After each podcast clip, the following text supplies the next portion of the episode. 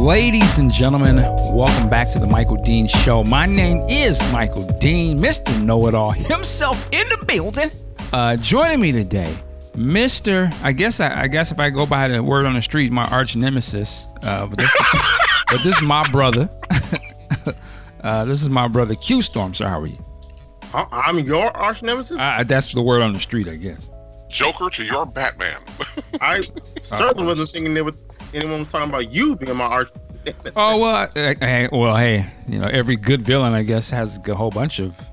You might, maybe you're the Doctor Doom of of the uh, of our cinematic universe here. Okay. Oh, you're you're Thanos.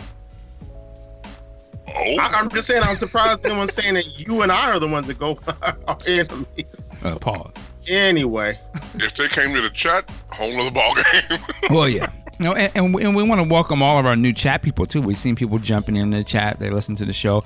And let me say now before we go, if you want to get more of this goodness uh, on a daily basis, and why wouldn't you? Definitely come to our Discord chat.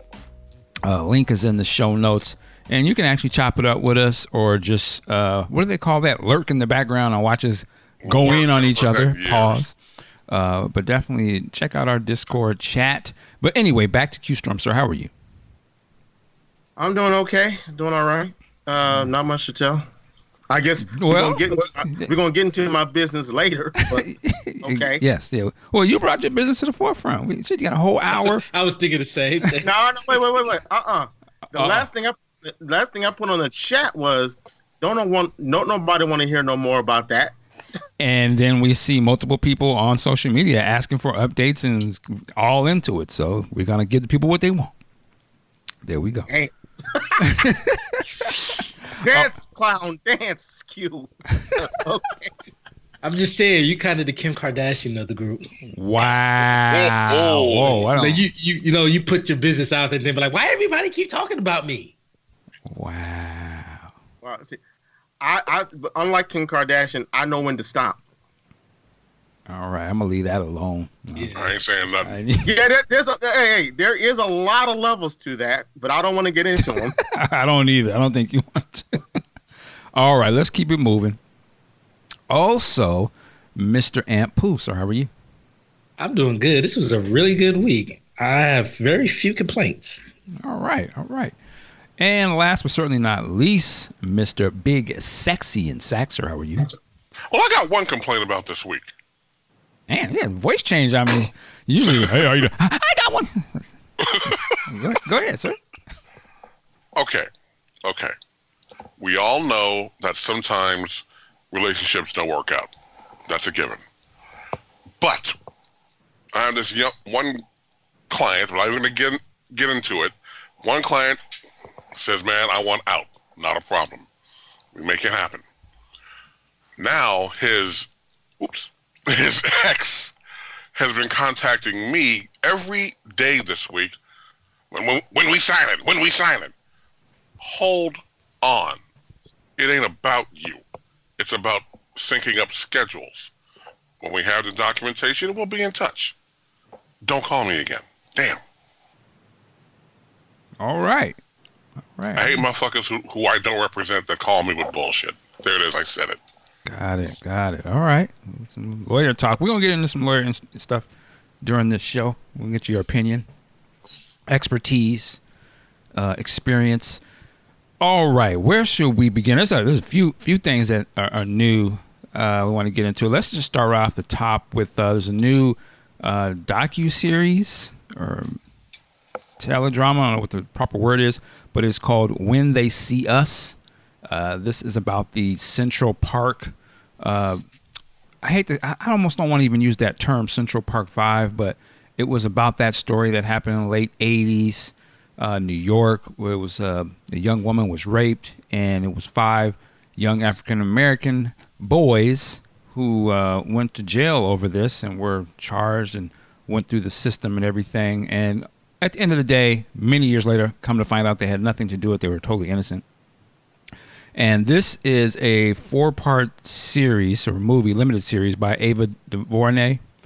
And let me just say right off the bat, uh, my initial impressions after watching this, I stayed up and watched all four uh, episodes last night. Stayed up till four in the morning.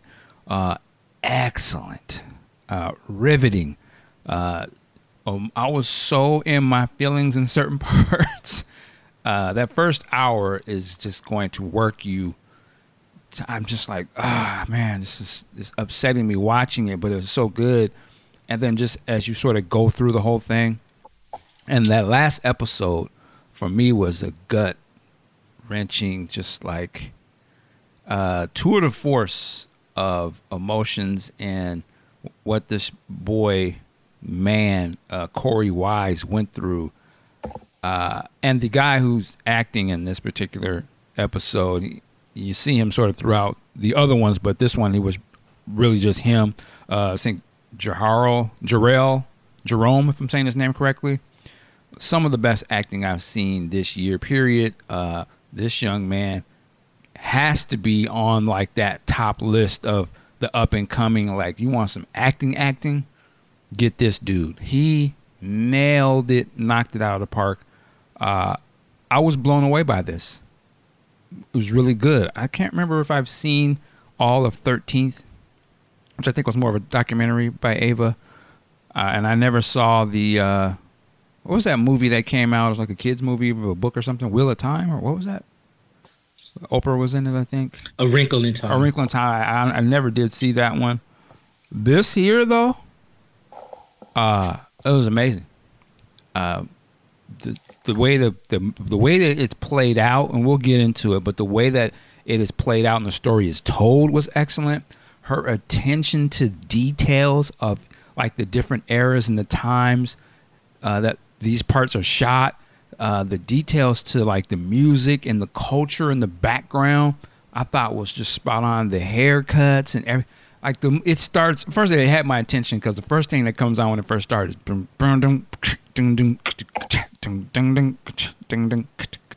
I'm your idol, your highest idol. You know, it's special ed came in. I was like, oh, this is it's 88, 89. I remember this like the back of this was this is my era. And you just hear the little things and you see the style and the fashion and it didn't look corny. It looked like, yo, that's what we was rocking. I re- and then I remember when this happened, and just to me to see all of that, and then when you see little splashes throughout the years when people get out of prison or time has went by, and there's just little flashes of the culture in the background, I was like, oh yeah, took me right back to those times. Um, it was just I, I, just the attention to the details I thought was just excellent.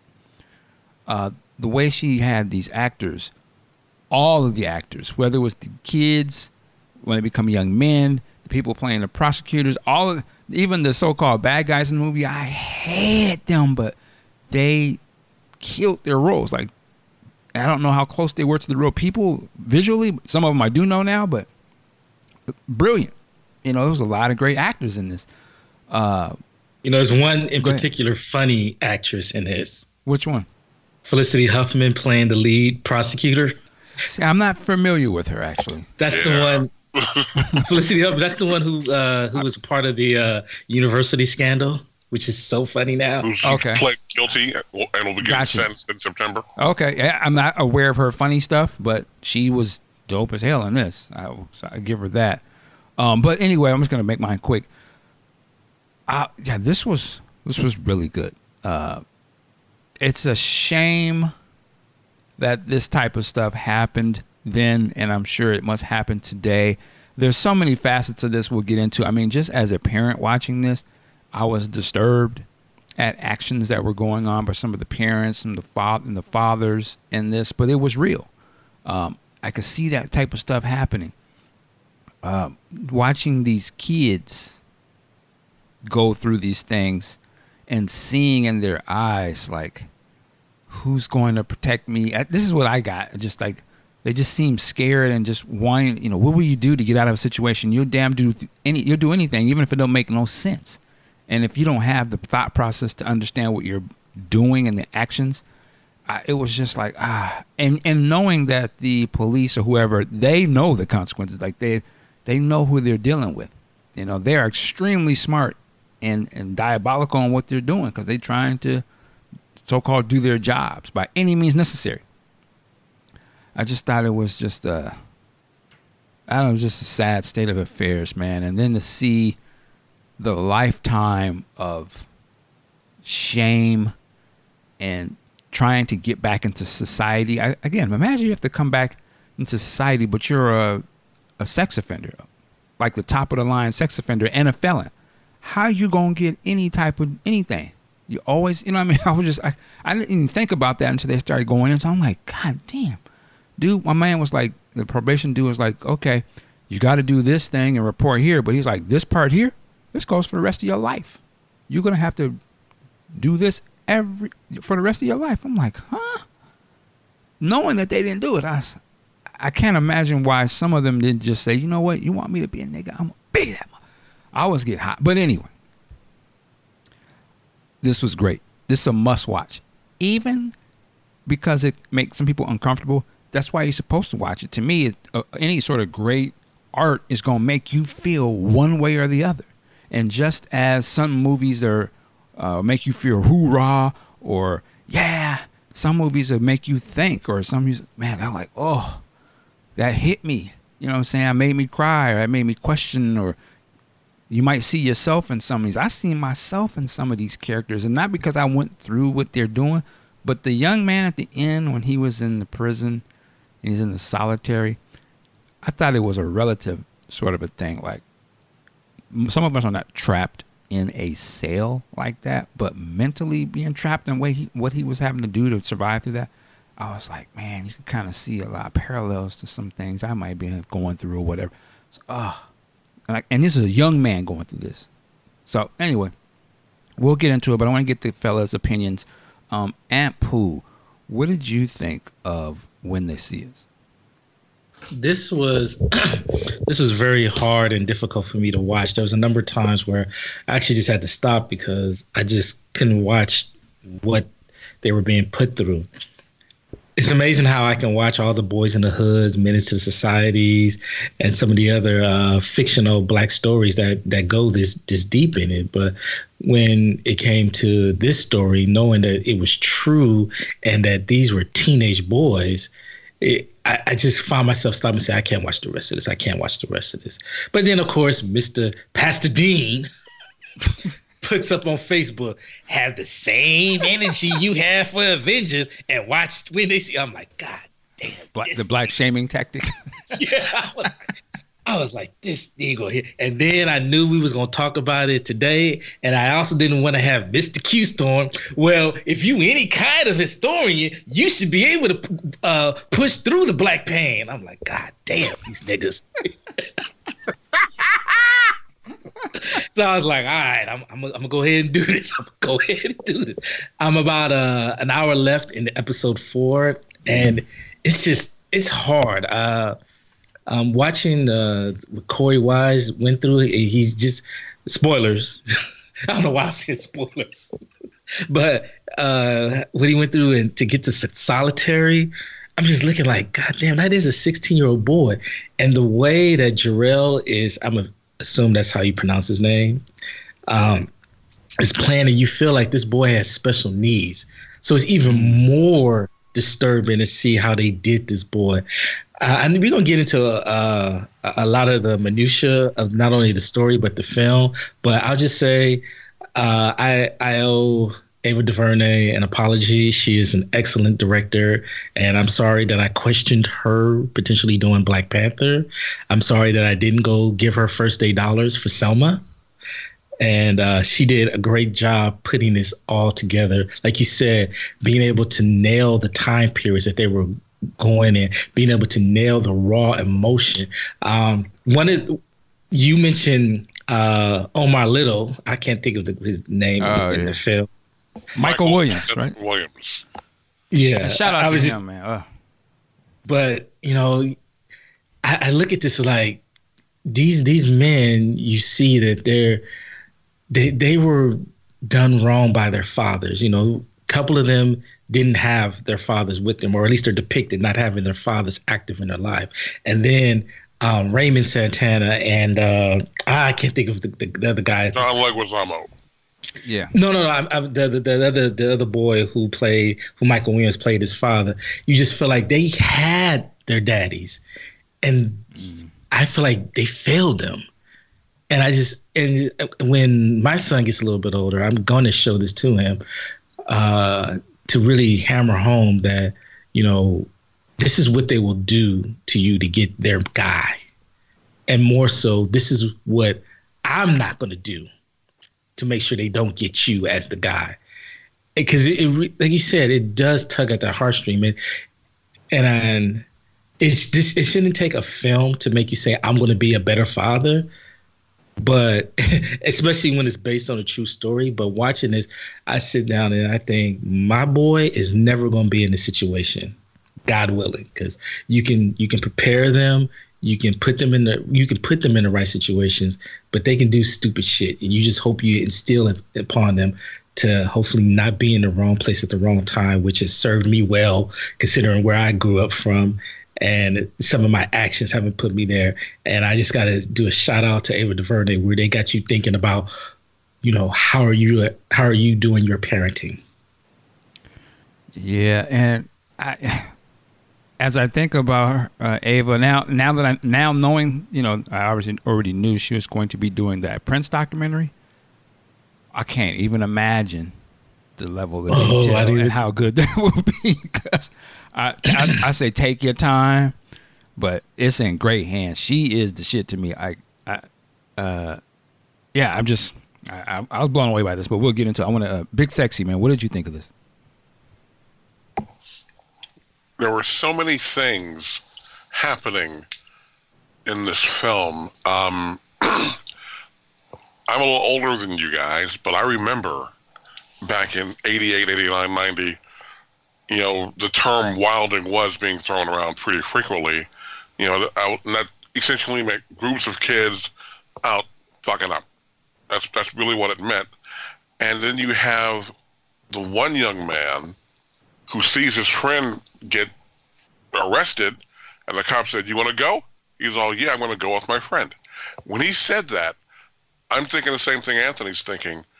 Something is not quite right here. You know, he definitely looked to be special needs because I don't think he understood the gravity of what was going on around him until they said guilty. Now, on the other side of this hexagon, we've got some lazy fucking cops. And Q has said, and I agree with him, cops are just not being trained properly. These guys followed their instructions of their Gestapo DA, played by Miss Felicity Huffman, again, who in a weird twist of life imitating art will be going to jail herself in September. But she locked in on these kids and said, I put this in the chat actually. I'm gonna you know fuck up the quotes, but grab every black kid you see, pretty much.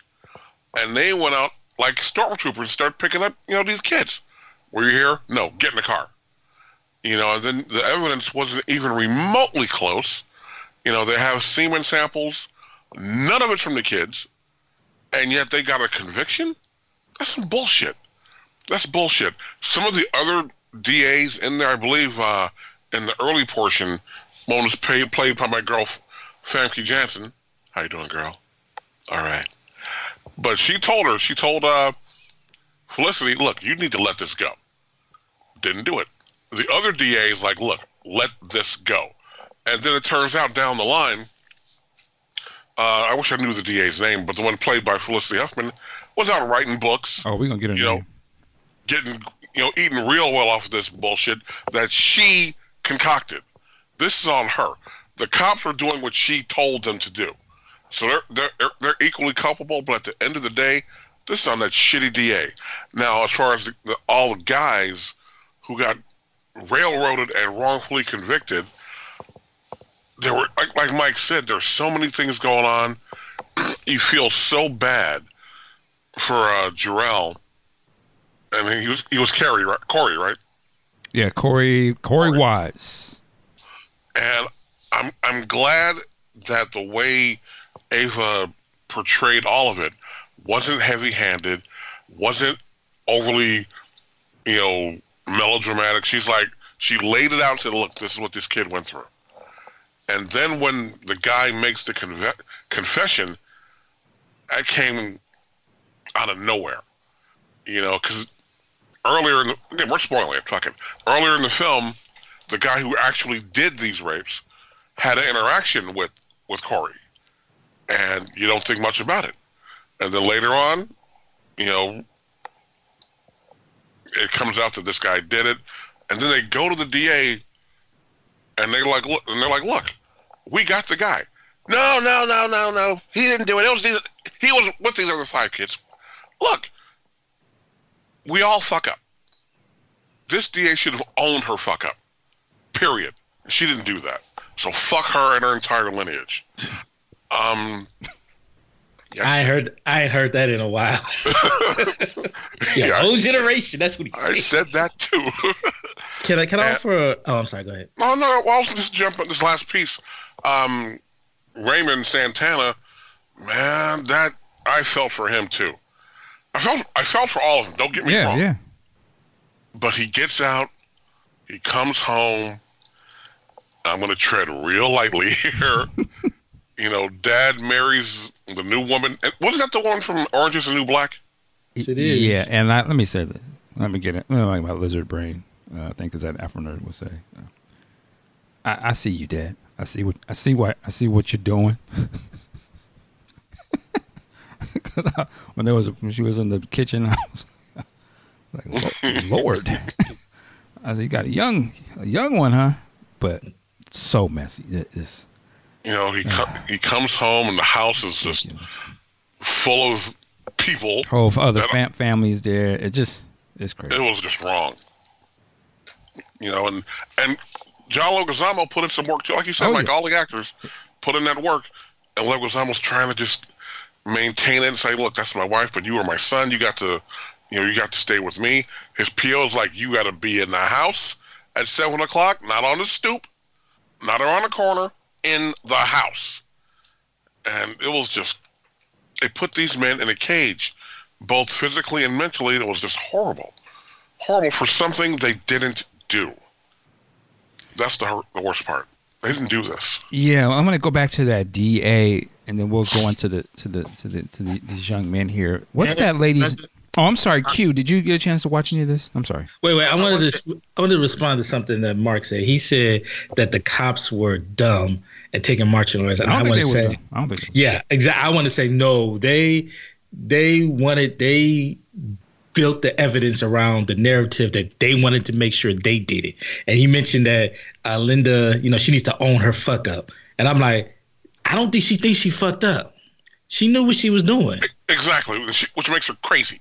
What's her name? What's the lady's name again? Linda Hitler. Yeah, I said it. Linda Fairstein. Linda Fairstein. Uh, I'm sorry, Fairstein. Fair, and they're going in on her on Twitter as they should. I she is a I guess she is a somewhat well known or she's had a great career as being an author of like oh, yeah. crime novels. Oh yeah, she's pimping it.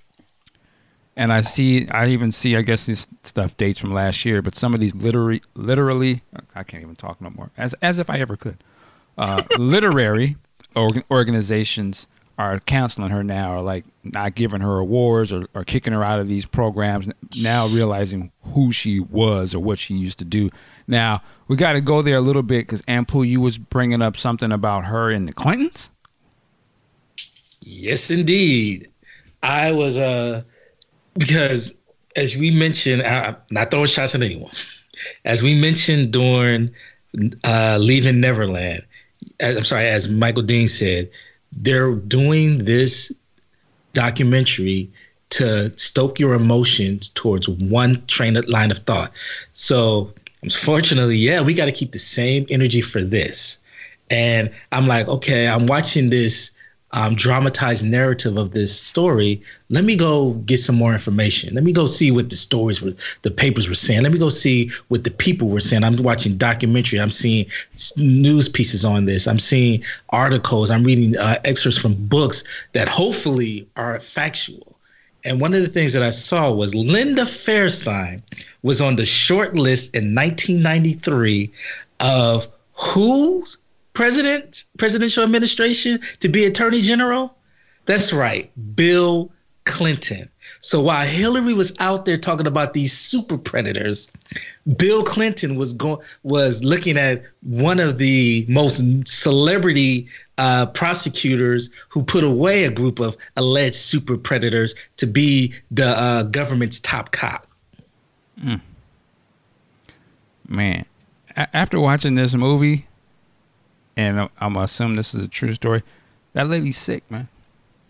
Like that would have been sickening if she'd have got that job, because she knowingly knew the evidence wasn't there that these it was even they were going over the whole timetable and where they were located and, and they saw the oh there's no way they could have been well we're gonna make it. So there was a, I mean like telling arguing with the other DAs and cops no we're gonna make it happen we're gonna put the timeline together never mind that like literally getting these kids back on get them in the room and force feed them the story and have them recite it back to you so that they can admit to this and put themselves where they needed to be for these crimes.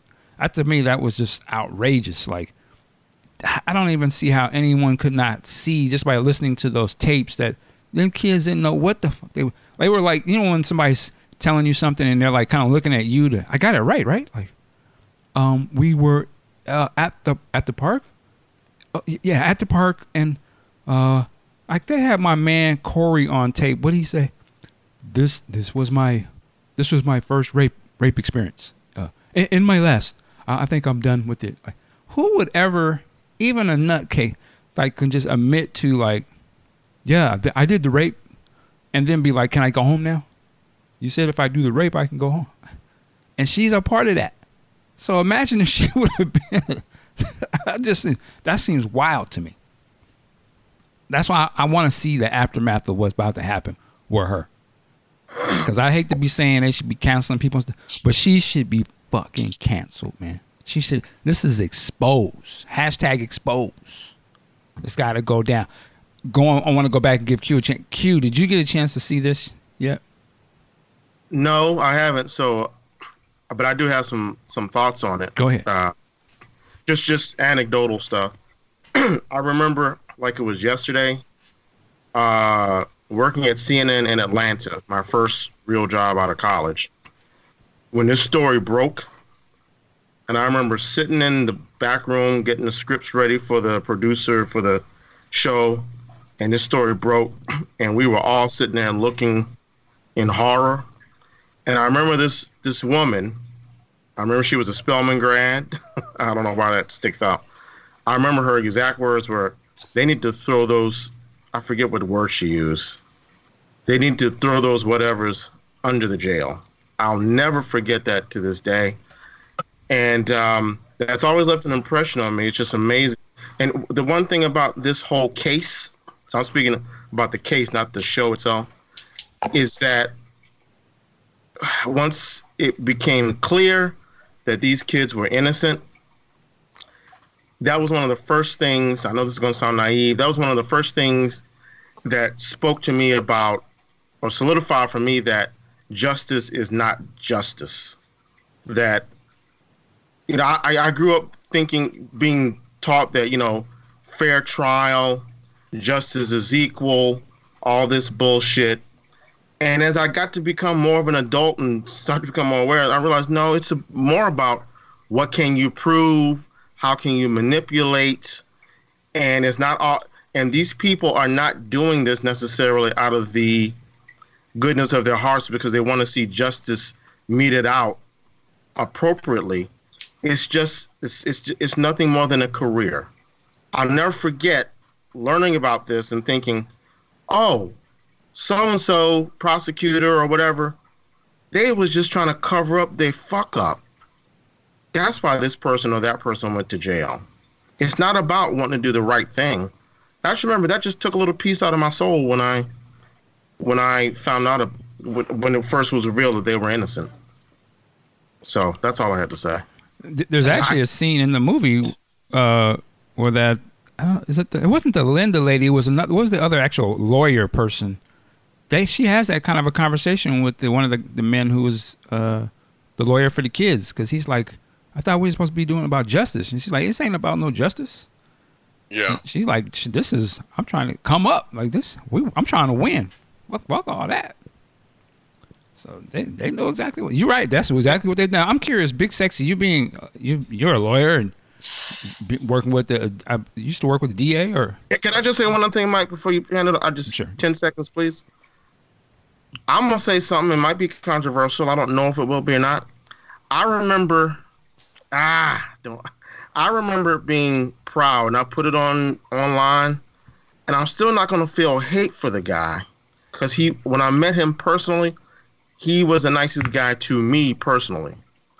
But I, you know, I think about Johnnie Cochran and the OJ trial it wasn't about justice. It was about just getting this dude off. Pause. Hold it. Hold it. I it. don't know where you're going with Hold that it. one. It's what I'm saying. It's about was Wait, that wait, wait. Why would you feel hatred towards Johnnie Cochran? say what? Why would you feel hatred towards Johnnie Cochran? Well, first of all, I said I don't know if I'm going to say I feel hatred, but I feel this kind of way. Well, what, what kind of way? I think he got a murderer off. Uh huh. First of all, one, Johnnie Cochran, like any defense lawyer, has one obligation to make sure that his client is either convicted or acquitted by all of the evidence presented. He does not present evidence. He does not gather evidence. His job is to make sure that those who do do their job. The cops here did not do their job. Johnnie did not get OJ off. The cops and Chris Darden, I'm looking at you, fucked it up. So be let's be clear on that.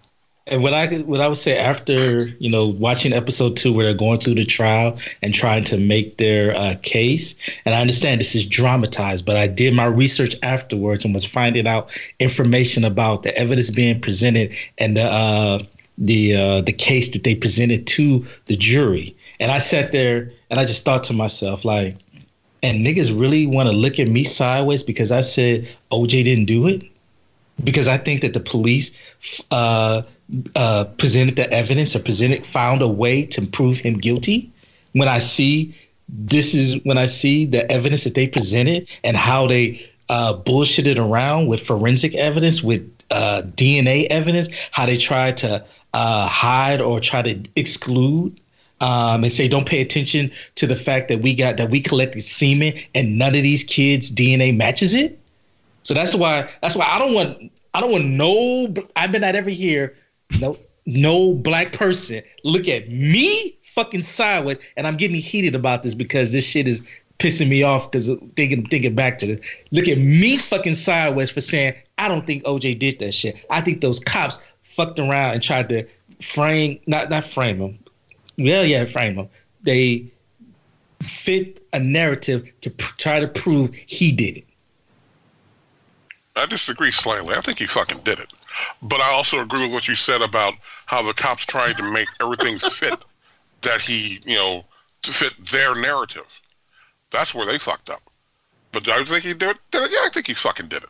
But these cops all throughout the whole deal, well, we got to cover this up. Well, this guy fucked up, so we got to cover that up. Now we got to make this fit that, so this fits this. Nah, man, it was sloppy all the way around. Well, my only point, I don't want to get off on a jag about OJ. I was just making the point that the emotions are the same. That's the only thing I was trying to say. I think OJ did it too. But the only point is that I felt a little way. I, I mean, I felt the same way you guys felt watching this docu series. I'm going to watch it. I'm assuming I'm going to feel the same way you do. But I can also commiserate with your feelings now based on when the story actually happened and the same feelings there about is justice justice is how I, that's the only reason I brought up OJ and what's in uh, Johnnie Cochran. Justice is not always justice. Well, I think the, you know, I think the thing, and uh, going back to kind of what uh, Big Sexy was saying, you know, a defense attorney. Now, correct me if I'm wrong. A defense attorney's job isn't necessarily to get justice. I mean, they're not the police, and they're not. You know, what I mean, their job is to save their client. However, that needs to be. The justice is for the law enforcement to be doing the justice. when the just when the person who is is the justice of the law is doing shady shit, then yeah, there ain't no justice being served. A person there somebody is going to be the defense attorney for the murderer, whether or not he murdered a person or not. They, that's that's the way the system is set up, right? He's going to have Yeah. somebody that's fighting for him. That's justice. I mean, that is the system. Well, you So- hope he has someone. That's But it's just funny hearing this. Right, but I'm but I'm saying it's just the same way we, we talked about Chris Darden, and I was going in. But at the en- end of the day, that dude who shot Nipsey Hussle is going to court. That that's the way the system is set up. So somebody has to be his defense attorney, whether or not it's not for, and it's not that person's job to sit there and say, uh, you know, to push for the law. It's the law and the justice to push for it, and hopefully they present things in an honest manner that they can get their justice. In the case of this situation here, they weren't being honest. They knew they didn't have the right people, but they wanted to make this thing stick by any means necessary. And I think there was some obviously was some racism involved. Let's go get all. There was a pardon thing she said. We're gonna get those black thugs off the street. Get every black thug you can get. We're gonna get the people who did this. And they literally just walking down the street, picking up people. Uh, what, what's your name? You got ID? And and the cold part about I, I kind of want to bring it back to these kids. This is really about them. You know, the cold part about it was when they show that part where Korey, they come out of a store, and they see the police over there talking to people. And say, "Oh, yo, man, let's go walk this way." And the cops like, "Hey, hey, hey, you, you over there? What's your name?" Such and such. I'm sorry, was it Khalil? The young man's name? Uh, they had the brothers. Yeah, you you're on the list. You got to go. Now Korey was just his buddy. They yeah, yeah. It was Antron McCray. An- yeah. Antron, I'm sorry. Here's the Yeah. cold part about it, and it was mentioned earlier, but I just want to hammer this home. The police wasn't looking for Korey, and they was only because they out there rounding up black kids. I was like, "Hey, you want to go downtown with your buddy too?" Now we know what that means. The police asking you, "Do you want to come downtown?" Huh? Hell! Now he sees his boy standing there and he looks at his best friend or his friend, and the look his friend kind of gave him like, man, kind of like, don't leave me, or man, I don't know what, what's going on. And I have to commend Korey. Like, dude was a solid cat. You know, even if it was to his detriment.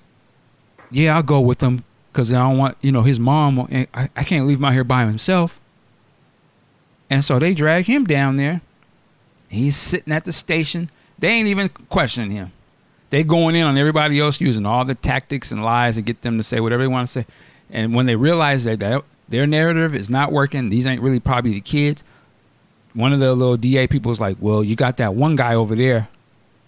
Maybe you can get him to tie the whole thing together. Give him a give him a narrative that will put everybody in place."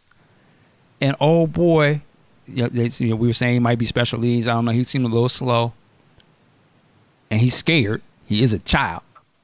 And then police in there. And what they did, grab him in the room and start whooping his ass. You gonna tell him? You know what? Then they bring in the good cop. Oh man, you okay? Just tell us. And then the cold part, yeah, and, and he don't have no parents there, or nothing. And he just like, okay, I, I did it. This and that and the third. And the part that was cold to me, he the one that goes to prison the longest and goes to straight to Rikers and the hardcore prison with grown ass men. And you know, the, I, I, I commend this dude for being straight up with Ava and telling his story because a lot of dudes wouldn't was not going to tell would not go into those details. And I'm just keeping 100. I'm assuming they raped old boy. Like when Yep. when he first go in there, and he's you know walking in, he's in there and getting acclimated, and, he's, and they like looking at him, and it's just all these predators around him. Now I would imagine they probably see, oh, this is the dude that's the rapist, because he famous, and they tore his shit apart, and the guard let it happen. Guard was like, tell me what you, tell me what can you do for me. I was tripping at first. I said, "What did you say?" Even Korey I gotta like, use that line one time. He was like, huh? sad for me to say. he was like, "Huh? Yeah, tell me what you can do for me." I was like, oh, "Okay." I didn't, I didn't. I was just puzzled as old boy was. But when you see them wolves was side eyeing him, I was like, "Oh man, they about to get him." And sure enough, cop was like, uh, "The guards, like, all right, everybody out, everybody but you." And them booty bandits, and thugs. And I'm saying this because the shit it was real. Tore his ass up. Repeatedly. To the point where it's like the only way you're gonna get out of this, you need to request solitary. Because they own you. Is, go ahead. We want to say you? was this um because I haven't seen it. This is on HBO or Netflix. Which one? It's on Netflix. Okay. Is it based? Is it from the from the court documents, or is this a uh, what do you call it? A dramatization? This is from the people who lived it, told Ava the stories Okay. Because I'm looking at this now. I've never heard of her name, or you know, back then I wasn't into politics at all. But this Linda Fairstein. Mm-hmm. Apparently, this is not the only case she's had where she engaged in questionable tactics. No, it's not. And we're gonna go back to her. We- We're gonna stick on Korey for a minute. Um, but to watch his story and the stuff that he goes through that that fourth episode, because you don't really get to see after they have the court case, it shifts to all the other uh, kids and men and their story, and it kind of jumps around in time a little bit. And you don't you hear them talk about Korey, but you never see him and they even when some of them start to come home, say, "Man, where's Korey at?" Yo, they got him locked away somewhere, man. Ain't nobody heard from him, and you can kind of see his mom trying to get with other mothers. Yo, can you have your son write him or something? Because that's all he got. And they ain't trying to help, and he's just you don't see him. You just hear about him, but you never get to see him. That fourth episode you see why you didn't see him and you see what he went through the kid who had only was there because he wanted to hold his man down he went through hell i don't even see how i can only imagine him as a man now like i can't imagine what does that do to you going through what he went through being isolated like that being he moved around to various prisons being attacked then there was parts when the when them uh them Aryan cats was on his ass. Oh, you raped a white woman, Yep. Mhm. beating the shit out. of. You, it's on sight. When the cops, or not the cops, the prison guards. Oh, you here? You think you the shit, huh? All right. They see him about to tear him down again. Prison guards, help me! Look, he just looked at him, and and Korey holding on to the bars like, help me! The guard prying his hands off the bars, and then pull his stick out and get your fucking hand off them bars, nigga, and let them wolves have him. That shit was crazy.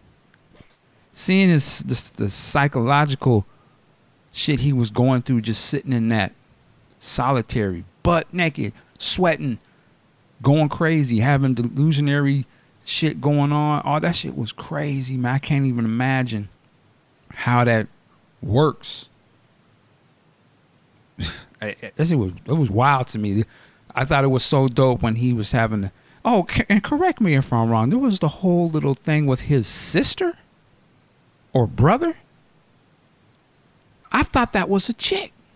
Somebody please tell me that was actually a female playing that part, but I'm assuming in real life that was supposed to be a dude. I, I, you can't tell me that wasn't a girl. I was thrown off at first. I was like, huh? But you seeing what's going on in his family, you, you, I was like, man, what the hell? And shout out to who was his mom's? Was oh, was that one lady? What's her name? Niecy Nash. He, salute. She did it. Now I saw some parallels between Mo'Nique's character, characterization a little bit and uh, Precious, but but I thought Niecy, she did her thing, man. Uh, uh, these aren't perfect people; they're real people. But it was the man, like I said, I watched this as a parent, man. She was ripping my heart out, man. Like when when uh, Korey's mom came to see him after she done gave herself to the Lord, right? And then he was, he had already been through years of all this shit, but he this one he he lost it in the visiting room, I was like, man, I don't know how much I could watch this, man. This shit is, it's hurting me, man. I felt so bad for him, man. I was like, damn, and wasn't shit he could do about it. He was stuck, man. He was stuck in that, and he made the decision to transfer to another prison. And that was a worse decision. I was like, ah, man, you, you can't win, bro. So I can't even imagine I, I really want to go back and see if some real documentaries on that dude. Like, I'm just curious, what is what is his mind state, man? Because I just, I, I, I, it seemed like he came out okay. I mean, you know what I mean? Like he was. I wonder, was he bitter? I don't know. I just seem like I wouldn't be mad if they was just angry, man. Like, and it shows you what these guys they're going through as they come out of prison and stuff. And I think you spend the most time with uh, that Puerto Rican cat. I can't think of his name right now. Raymond Santana. Raymond, and I was I was feeling fine. I was like, man, I know you going through it. It's different out here, and you're trying to find his way. And I was like, man, don't don't do it. And you get into the streets. I can't imagine how that felt having to go back to prison. Like, ah, my nigga, damn. And that's why I was I was thinking about uh, trash ass fathers because I was just thinking like his dad. Like I understand you married this woman that's your wife, but it felt like they, they were portraying Raymond Sr. really believed his son didn't do it. And I understand that's your wife, but I can't imagine, I just cannot imagine marrying a woman who thinks my son is guilty and is talking to him like that calling him a rapist, saying I'm gonna call your your CO, right? Uh, all that stuff. I'm just like, I understand that's your wife, but that's your son. I feel like it's unfair to say this because the, the police were out to get that boy, but I feel like you kind of failed him too. And I think the last thing you should do, you need, um, you should be giving your son who went through, I think, was six years for a rape he didn't do, you should be giving your son a safe space because he didn't went through hell and is going through hell on the outside now, and he has to come home and hear from your wife, the mother, the woman you marry, treat him like trash. Mm-hmm. You know, it, it made me wonder, and I maybe she had passed on, but the grandmother, who I got the impression was more like the mother to him you know, because originally when he went to jail, she was there, and then the dad. You know, again, cats can be uh, are beyond some dumb shit. You know, dad was I got to go back to work. You know, just so our priorities be all so out of whack. Like you, man, your son is in jail, sir. Like, oh, I gotta get to work now. Now oh, okay, man, you you tripping. And then, but I think once the grandmother's maybe she passed away or something, I could see how his family probably broke apart. Like there wasn't that sort of uh, patriotic guidance. And then the dad, he just got with some young girl. He, he he's trying to start a, he started another family. But you're right, man. Your son. That's why I didn't understand how, how he just comes home walking down the street like he caught the train or something home. Like where was his people to pick him up? You know what I mean? That's when I was off the gate. I was like, something don't seem right. Like he was wrongfully con- convicted and now he about to get out and you just at home chilling and he got to walk walk back i was like where is this and then when he came home wasn't even like it was where was the fa- rest of the family at or did they just all write him off so he uh, he had a lot against him man like you know it was it was it was wrong and even my man uh omar michael williams character man again man we gotta see how that cat was acting he was major. He was on some fuck shit. He was a fuck boy. He's a fuck boy fuck. Ugh, yeah. His son was son, his, real quick. His son is in this big court case. And well, where's dad at? How, where's not at? Uh, his mom. Oh, he, he going through some things right now. He, huh? Where my daddy at? And then when he finally see him, oh, Dad, you gonna get in the car? You're not coming with us? Ah, son, I, I'm working on some stuff for us um, for the family. I'm like, what could you possibly? Be? Your son is in court. He needs you. What? Your little funky ass parking job? Stop it. I was just like, man, brother, we get sometimes we get on the wrong stuff, man. That's your son. You a superhero to him. He's he's at the bottom. He he's he's scared for his life. This is the only time. There's no other time you should be riding for him. And then he finally gets his, you know, wakes up and goes to the court.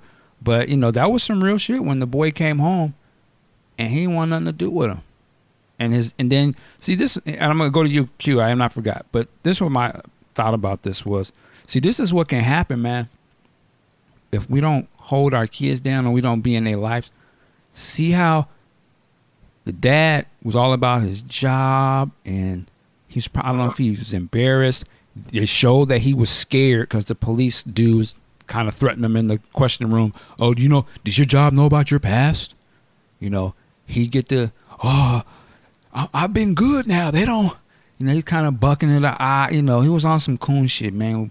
More scared about his own situation than than his family. So he, you tell them people what they want to hear now. You know, he's all on that. Then later in life, he got medical issues. He left his wife, his family. He got medical issues. So now when he needs them, he comes back to the wife, right? Her being a strong woman, she want to took him in anyway. Come on in, boy. I'll take care of you. He can't work no more. Really. Now when the son come home, son's like, oh, fuck, you know, fuck him, man. He wasn't there for us. Mom, you don't need him. I want nothing to do with them. Now, see, I could see in the in the father's eye. I know that hurt. That hurt his heart. Like, but that's what you did. See, this is what, and I'm saying this as his parents.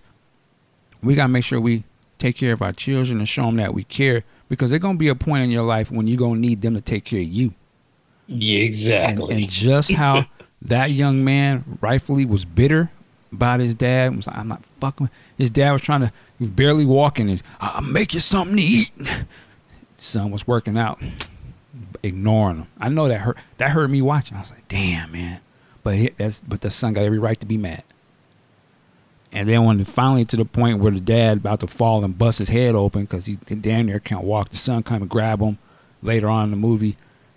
And, and I was like, at least he, he's gonna cry and, and, there's some sort of reconciliation about it. But it was almost too late because you know he he's on his deathbed almost. And I was like, damn, no one, you don't never want to go out like that. And that's sometimes we don't be thinking we're all healthy now and we doing our thing. We're not thinking about, man, I did I show enough attention or I was so concerned about my own little situations, I wasn't thinking about them. And now, if shit flip, you be you be mad why they don't want nothing to do with you. And that's there's a lot of things was going on in this movie to me. I was just like, man, that's. So I would just sit back learning, just watching, like, and this was real life. I said, I know that had to hurt.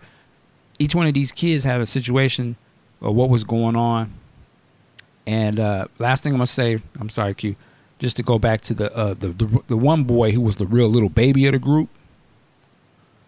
Uh, shout out to his sister and his moms.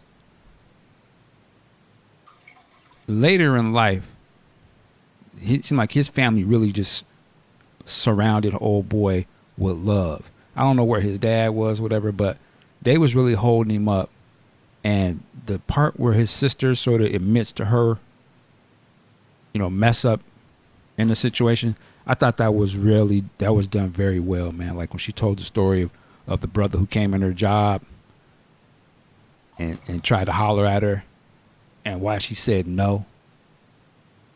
I was like, man. Then when she's getting into it, because I I messed up with you, you know, I'm I'm I'm kind of the reason why you went to jail on a wet. You know what I mean? Like I, I felt that. I was like, damn, man, that was some real shit what she was saying, and that she could admit to it with him.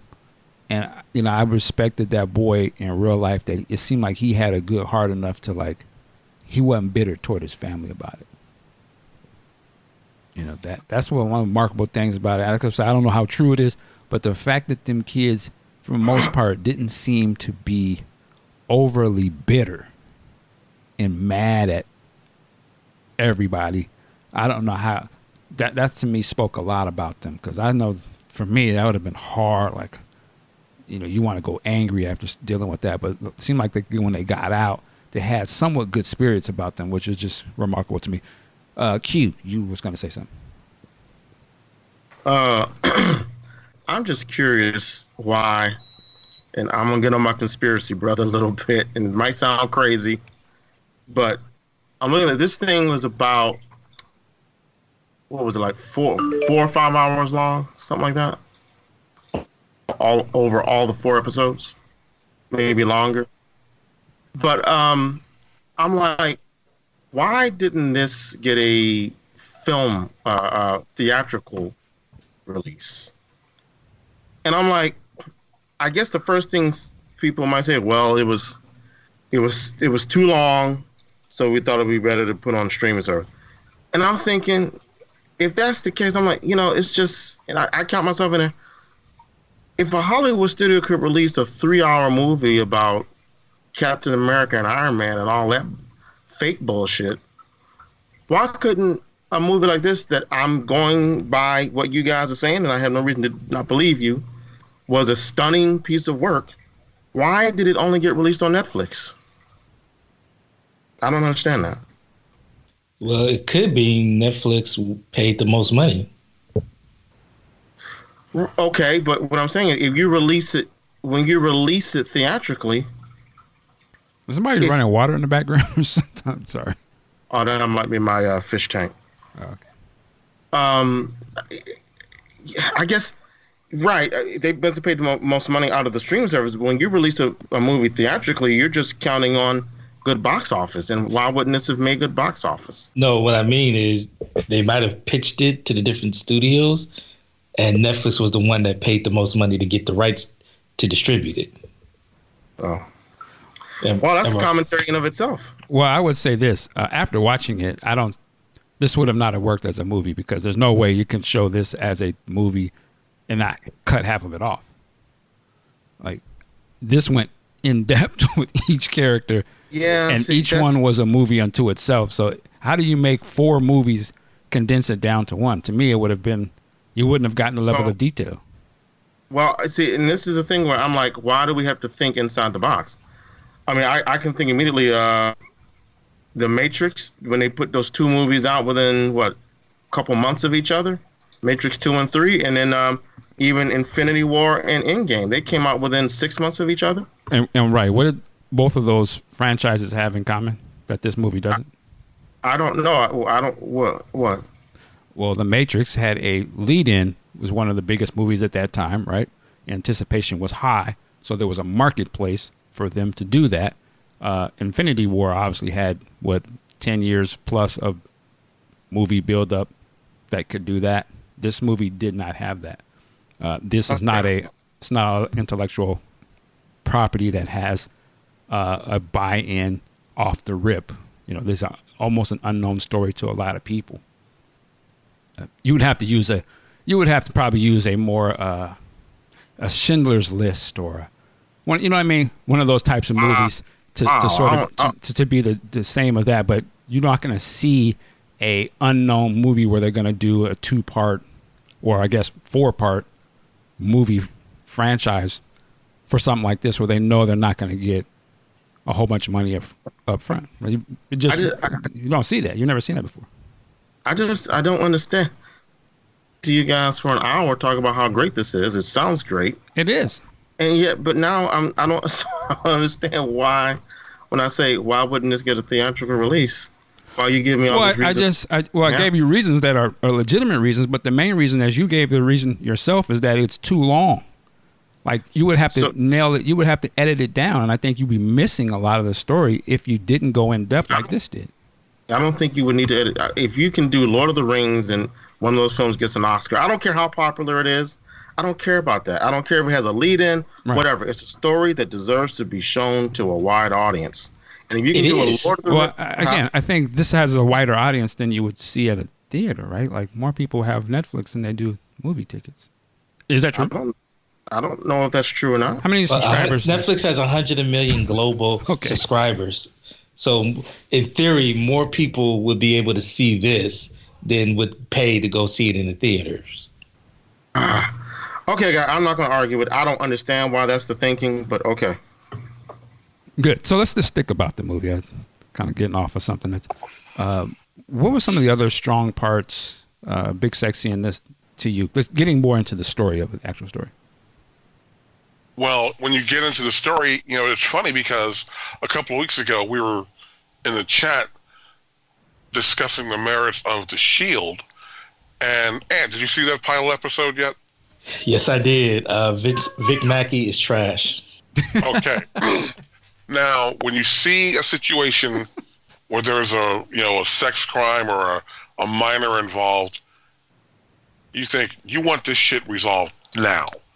And these cops are trying to get their Vic Mackey on, you know, and just make it fit the um the narrative. And this film showed you can't do that. You have to be certain. And going back to Leguizamo, who put in some work, you know, he was in a no-win situation.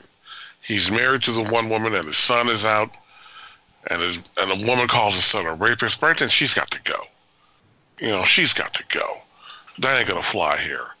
You know, and the only thing that happened good for Ramo- Raymond, excuse me, was the lady he was in contact with while he was locked up, and he blew it off, and he went back and got her, and she stood by him. That was that was it. Even though he yeah. went back to the street, she still stood by him. You know, and, and like you said, um, Yusef's family, all in. They were behind him every step of the way, which is how it should have been. But the the Niecy Nash character comparing to Mo'Nique, uh, Mo'Nique's character, that is, and Precious, there are some parallels, but I don't, I don't want to, you know, get, I, and I'm reaching parallels. I'm not. She wasn't diabolical. Like no, no, no, no. Yeah, that's. I, I, I, I wanted to be clear about that. No, no, yeah, no, I wanted no. to be No, clear. she wasn't diabolical, no. But when she turned on, you know, the sister slash brother, the trans person, that just was that was diabolical. Yeah. It- it- yeah. I mean, she was going as- as a guest. I said they're not perfect people. Uh, Where she was at that time in her life, it seemed like she has obviously has evolved and grew and matured. You know, to who she when she said, "I gave myself to the Lord." You know, that person was totally different. But that was very interesting to see all of that that was going on with the sister and stuff, and just how that would have weighed on him. You know, Korey, and even that he was trying to mediate between that. Even as being a young kid, you know, he was trying to like, can we just, you know, talk about this mom and his sister? And so I, I was just like, wow, like, and the fact that he was thinking of this sitting in jail all those years, and it was replaying over in his mind, and he kept having the replay of should he have went outside and ran with his friends, or should he stayed in there with that young girl at the chicken place? Yep. I was just like, man, I can't. I know how that had to weigh on you. Like, uh.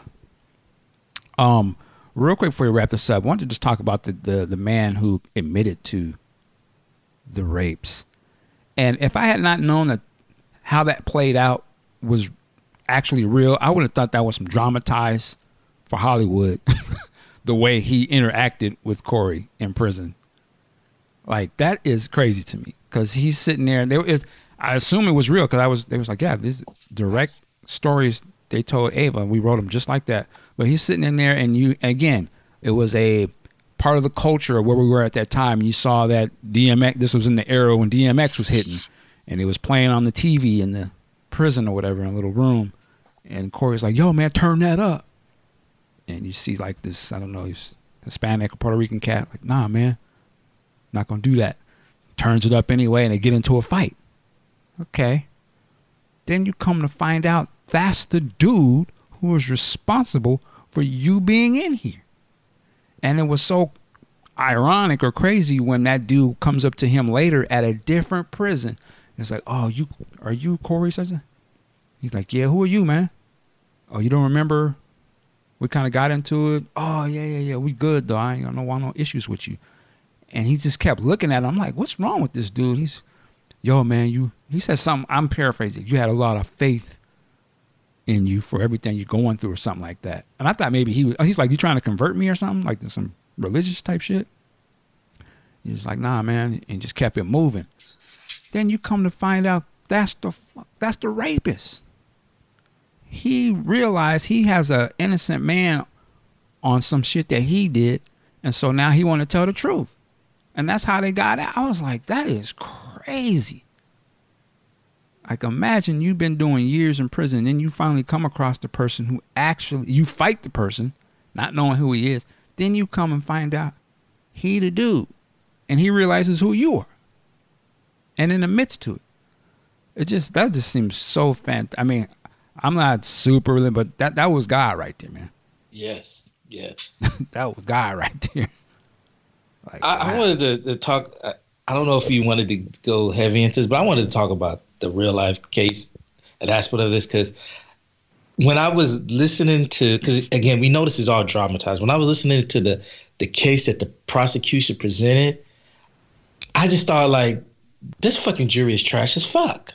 Oh, it has to be all white. And then I saw that they had a black person. I'm like, well, no. I said no. Eh, they had one black person that they put in the film, and I'm like, okay, no way uh, could there have been any more black people. But there were three Hispanics, three blacks. So there's that black and brown coalition, one Asian, and the other five were white people. And they listened to this case and came back guilty. And I just was like, fuck all of them. All of them is trash, especially the three those three black people. I hope your shit has just been fucked up ever since. Cause what what they presented was there was a sock with semen on it that didn't match any of the DNA.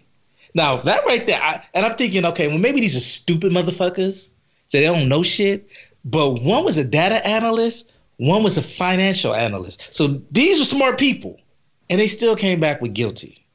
I'm just saying, when I heard that, I'm just like, wait a minute, you got these confessions, and they're not. They're, all of them are saying they didn't rape it. They're talking about all these other four people but now they're trying to say, okay, well, damn, you you got this evidence that there's a, another person who matches it, but none of them have said there's a sixth person. So that's pissing me off. Like, how do you not say not guilty with that right there? So then I did more research and I found out that four of the jurors actually spoke after this, and they said they didn't even consider the confessional tapes whatsoever. They convicted on the physical evidence. Mm. And I'm like, what the fuck? How, Sway? How? One of the things that they didn't put into the movie was that uh, I think it was Korey or one of those. I'm not sure. I need to look into. It. They said that they found uh, semen on him and grass stains and dirt. And I was like, damn, okay. That, I know that that that that uh that episode of Chappelle's show we were like we finally was like, damn, what damn. you know, that's how I was thinking. The semen, and, and I'm about to be gross. The semen I could dismiss easily. He, these are 14, 15 year old boys. I'm sure he was beating it a lot and he probably has some his own residue. So I'm like, that I, am like, nah, I can dismiss that. He probably had a you go through his room, he probably got a ton of cum everywhere. Yeah.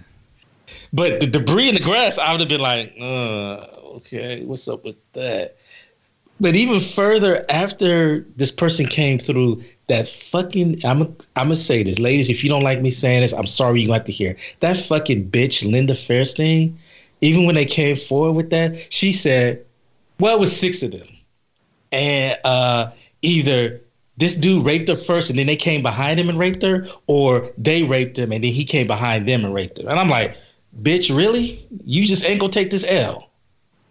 This this Mark, you're in the criminal court system, so please help me make sense of how they are adjudicated because I'm just and I understand it's not fair, but it's just like how the fuck do they get away with this bullshit? How the fuck do they get away with interrogating minors, not telling, not letting them know that they can say they, they don't have to uh, talk to them, that they can request a lawyer? I understand that there are shitty ass people out there that are skating through, but uh, to be, but based on what I feel I know, the people who are beating the law are people who actually have the financial means to do so. I'm looking at Brock Turner. I'm looking at OJ. I'm looking at with Beretta. They had the money to get the best attorneys that would fight for them and get to get the vet, the best investigative people, the best forensic scientists to beat their case. These motherfuckers didn't have none of that shit. So it's like using you're manipulating them, you're li- outright lying to them, you're doing all this shit, and it's like, how do they get away with this stuff?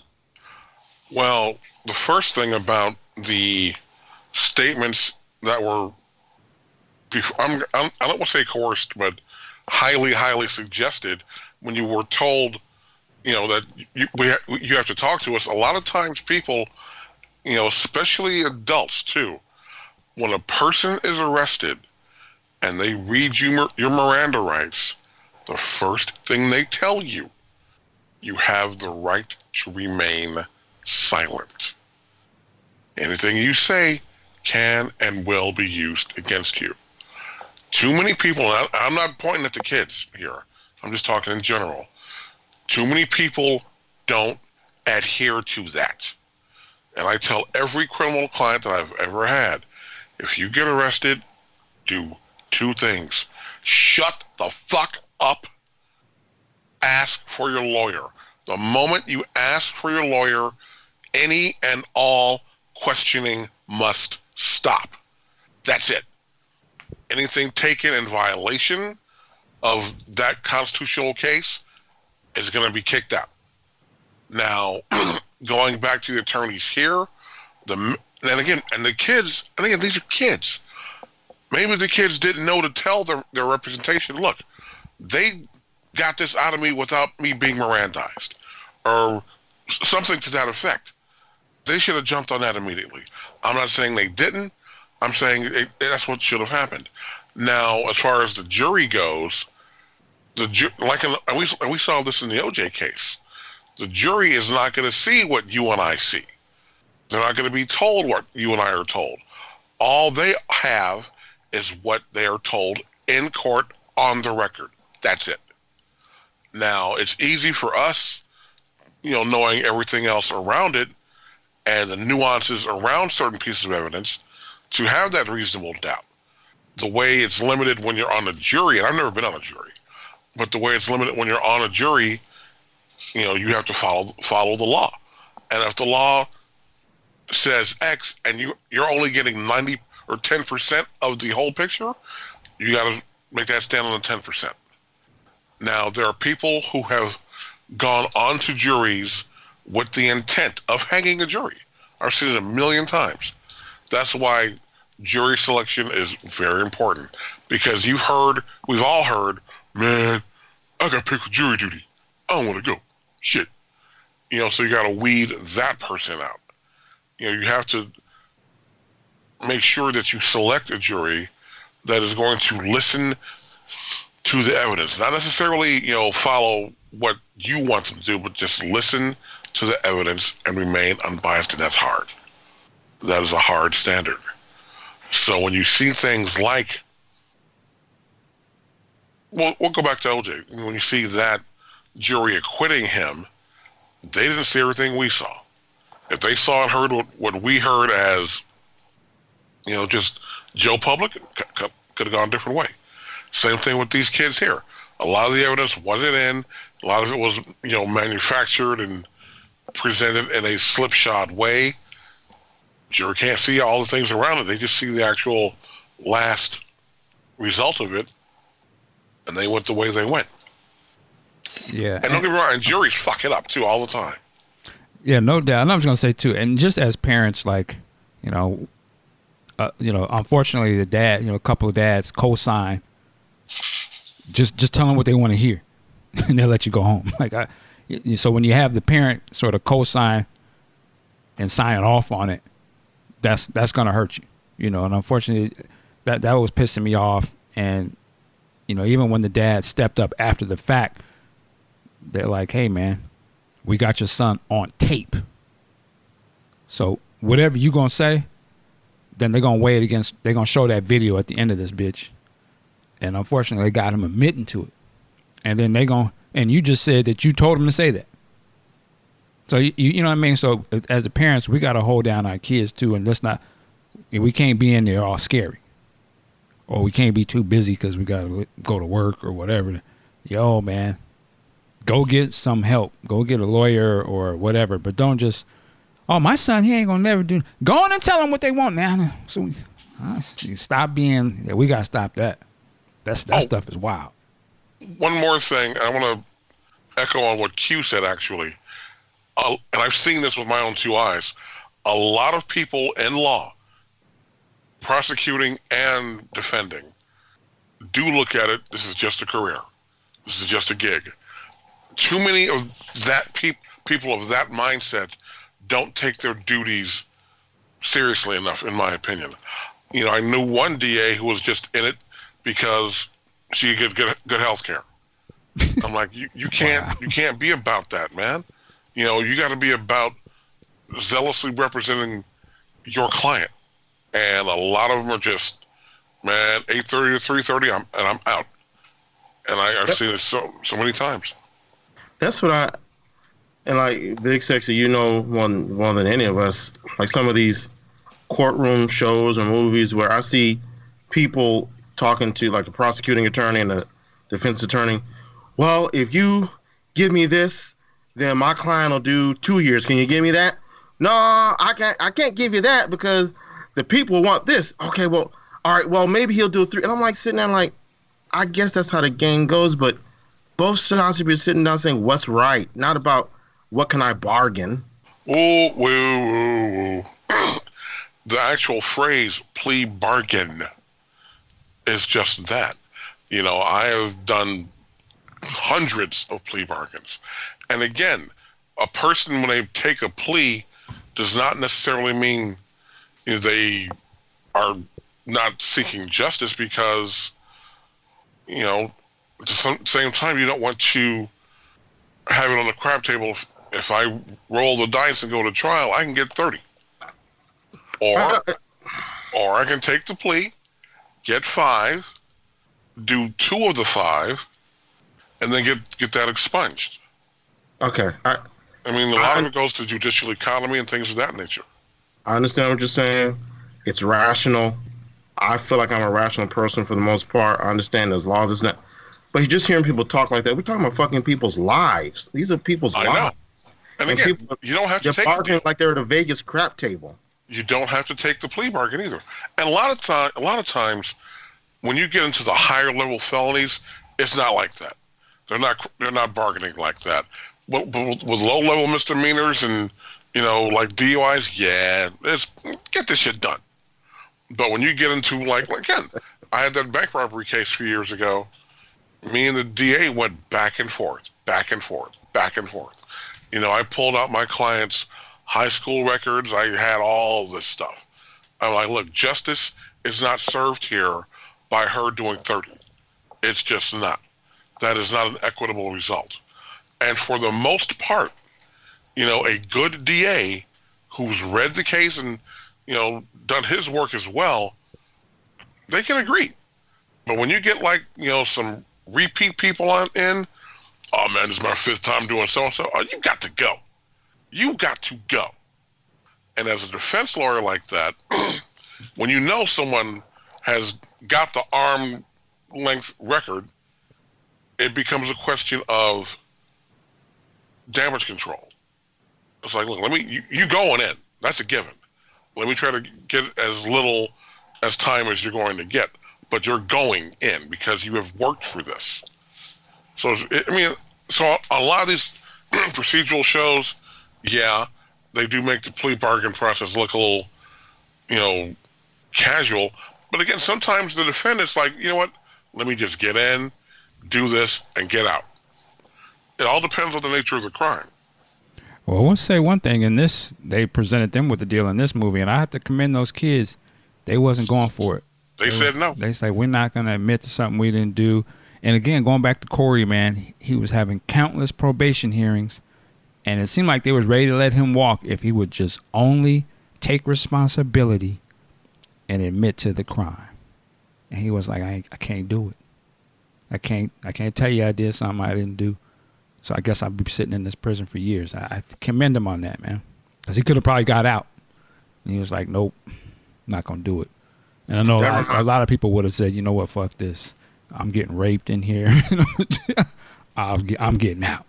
And I have to commend him for that, man. Uh, last word, and we want to move on to something else. Go ahead, Q.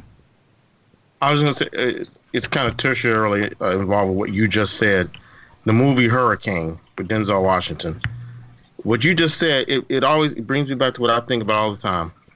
The the movie that was a great movie, but the movie I really wanted to see was right at the end of that movie, when before he goes on trial, when he's ex- he talks about the kid that he was with, who did time, and refused to give, refused to uh, take a plea to get out. You know what I'm saying? I don't know if you remember that. Mm-mm. I always think of that when you just said that. It's like there's some people that just they cannot. They live by um, a, a code of, of, values, and I I salute them for that. Same thing. That that's was my point with the hurricane. That movie. If you watch that again, that one scene where he says, "And I got I really got to applaud my companion. He could have ratted me out to get to get out of jail, but he didn't. He did the whole twenty years or whatever." All right. Uh, All right. Man, this is I, I, we're supposed to have the best criminal justice system in the world, and it's fucked up. Yeah, yeah. The same thing happened with the Barry Bonds issue. The the federal prosecutors went after one of Bonds' buddies and said, "You're going to testify." He said, "I ain't testifying against shit." They locked him up for a year and a half. He never talked, ever. Hmm. All right. Well, uh, with that said, uh, I'd implore you to watch this uh, movie or limited series. It is excellent, very well done. Uh, one of the best TV series I've seen all year for sure. And uh, it Jharrel Jerome? Man, highest salute to you. Uh, he's got a hell of a career in front of him because he is a phenomenal actor. And I realize now he acted through all time zones of the movie, unlike the other characters where some of them were played by kids and then adults. He was the kid and the adult and blew it out of the water. So tour de force uh, performance from him. Um, let's move on quickly. I think Q's got limited time, but I wanted to jump back into uh, before he goes. Give us an update, man. We had a lot of people who responded back on your gun uh, store uh, situation and so, my gun, gun store situation. Gun store situation. What I should say something different. Black business. I'm sorry. Yeah, Black Business Power Hour with Q Storm. So uh, we are here for the second part of the seminar, sir. What what ended up happening? Well, uh, I sat down with the gun range owner, and I have, you know, the one thing I learned was this: no matter how crazy someone is, and they may actually be crazy, no matter how it maybe this is a man thing, it's a woman thing too. But I, you know, being a man, I, I it just speaks to me more as a man. Nothing can substitute in front of someone face to face, man to man, getting their perspective before you judge them. Mm, uh, say that one more time, actually. Yeah, okay. Nothing can do sitting down with the person. Well, let me let me let, I'm gonna add this. a person you don't really know. Sound like you under the witness stand. Like, wait a minute. I want. how, how they do it when they when they're on trial and someone was whisper in their ear and then they come back with some told bullshit. uh, Your Honor, my uh, I have to take a. Uh, there's nothing. Nothing can. Nothing's. Always sit down with people face to face, face to face, man to man is how it needs to be done. That's why I can't stand this 21st century bullshit. I'll text you, don't call me. I prefer text. Don't talk to me. Fuck you. I'm old school. Talk to me. I'm gonna talk to you. We're gonna chop it up, and we can come to a conclusion. and We walk away.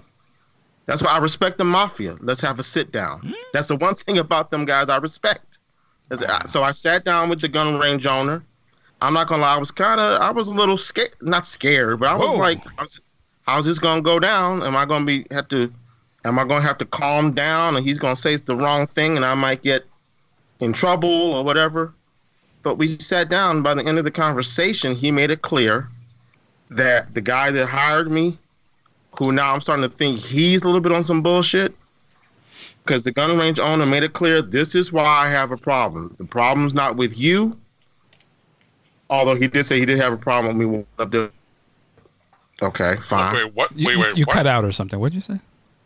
I said the gun range owner said that he did not have a problem with me, although he did mention that he did not like me walking in there wearing stuff that said liberal with a gun because he runs a con- his shop is all about conservative and i'm like okay it's your shop fine i respect that but he told me that he was pissed because the guy who hired me has not been talking to him directly turns out the gun range owner did reach out to the guy who hired me and tried to work a deal where their competing businesses could both eat bread together. And when the gun range owner saw me walk with here, talking about, well, this is my new gun gun instructor, the gun range owner felt like, well, wait a minute, what happened to our deal? You never got back to me. Walking in here with this new guy, me, talking about this is your gun instructor. So he's like, all he's like, all you're doing is hiring these gun instructors. They come in, range, you use my range, have them teach your students on my range, and then they go back to your shop and buy your shit. So, I mean, he had a point. Although I might say, well, I'm bringing these students to you, and they're going to keep coming to your gun range. That's where you get your bread from. Most of the bread made in the gun industry is through gun sales, not through gun ranges. And I know, but it is what it is. So, bottom line is, I had a new, I say hesitantly, I had a new respect for the guy after sitting down and talking with him, and I learned a lesson that day. You know, maybe I could even sit down with President Trump. And I no, no, no, I'm not going that far. Uh uh-uh. uh, i am not going that far. What, what lesson did you learn? Sit down before you before you form a judgment about someone. Talk to them. Interesting. Okay. Now, um, he, he's. Are you going to Yeah. do business with? I guess we want to all want to know is: Are you going to be doing business with him or not? Or? The only bit, well, here's the thing. The gun range owner said to me he did not want, this is what I was told. And that's another thing. Don't be listening to people around you. Go to the source. right. I, I don't know what you listened about, Big Sexy. We wait. We waiting for you to. Tell, we waiting for you to tell us something new. But we know that. But go. What? What? Uh, so, what are you guys doing business or not? I'm going to be doing business. I'm going to continue going to his range and sh- training students there because he said he didn't mind me bringing my student, me bringing my employer students there. So he said, if I bring students there, uh, fine. He doesn't care. That's what he said. If I'm bringing my students there, he doesn't care. But he doesn't want me bringing. I don't want to mention names, but he doesn't want me bringing my employer students there because those he knows that my employer has told me to sell like if i'm teaching a student how to load their magazine well they're devices that make it easier to load the magazine so you don't wear your thumbs out and he knows that the guy's telling me okay and tell the student that you, you can buy this device at my shop Okay. so that he doesn't want me bringing the other guy's students in there now how he can tell the difference i guess he's going on the honor system i don't know hmm. And he doesn't But- want you wearing b- LWAG branded stuff Yeah, in there. no either. that's- flag colors in there. Yeah. that was the other weird thing. He also said, if you're teaching your students, I don't care if you wear that. And I'm like, well, what did, either you want me to wear it or you're not, or you don't. But I, I, I'm, I'm like, okay, he laid out his, he laid out his rules to me, and a lot of them made sense. And now I'm looking at my employer thinking, oh, he also said, and you've got the employer putting you in the middle of this instead of him talking to me instead of talking he always talks he's talking to you talking to my the guys behind my counter he's not talking to me and the reason he's not talking to me is c- because he knows that hiring you and bringing you into my shop is not the deal we we talked about and he knows he's wrong that's why he's not talking to me And I had to sit back and say, hmm.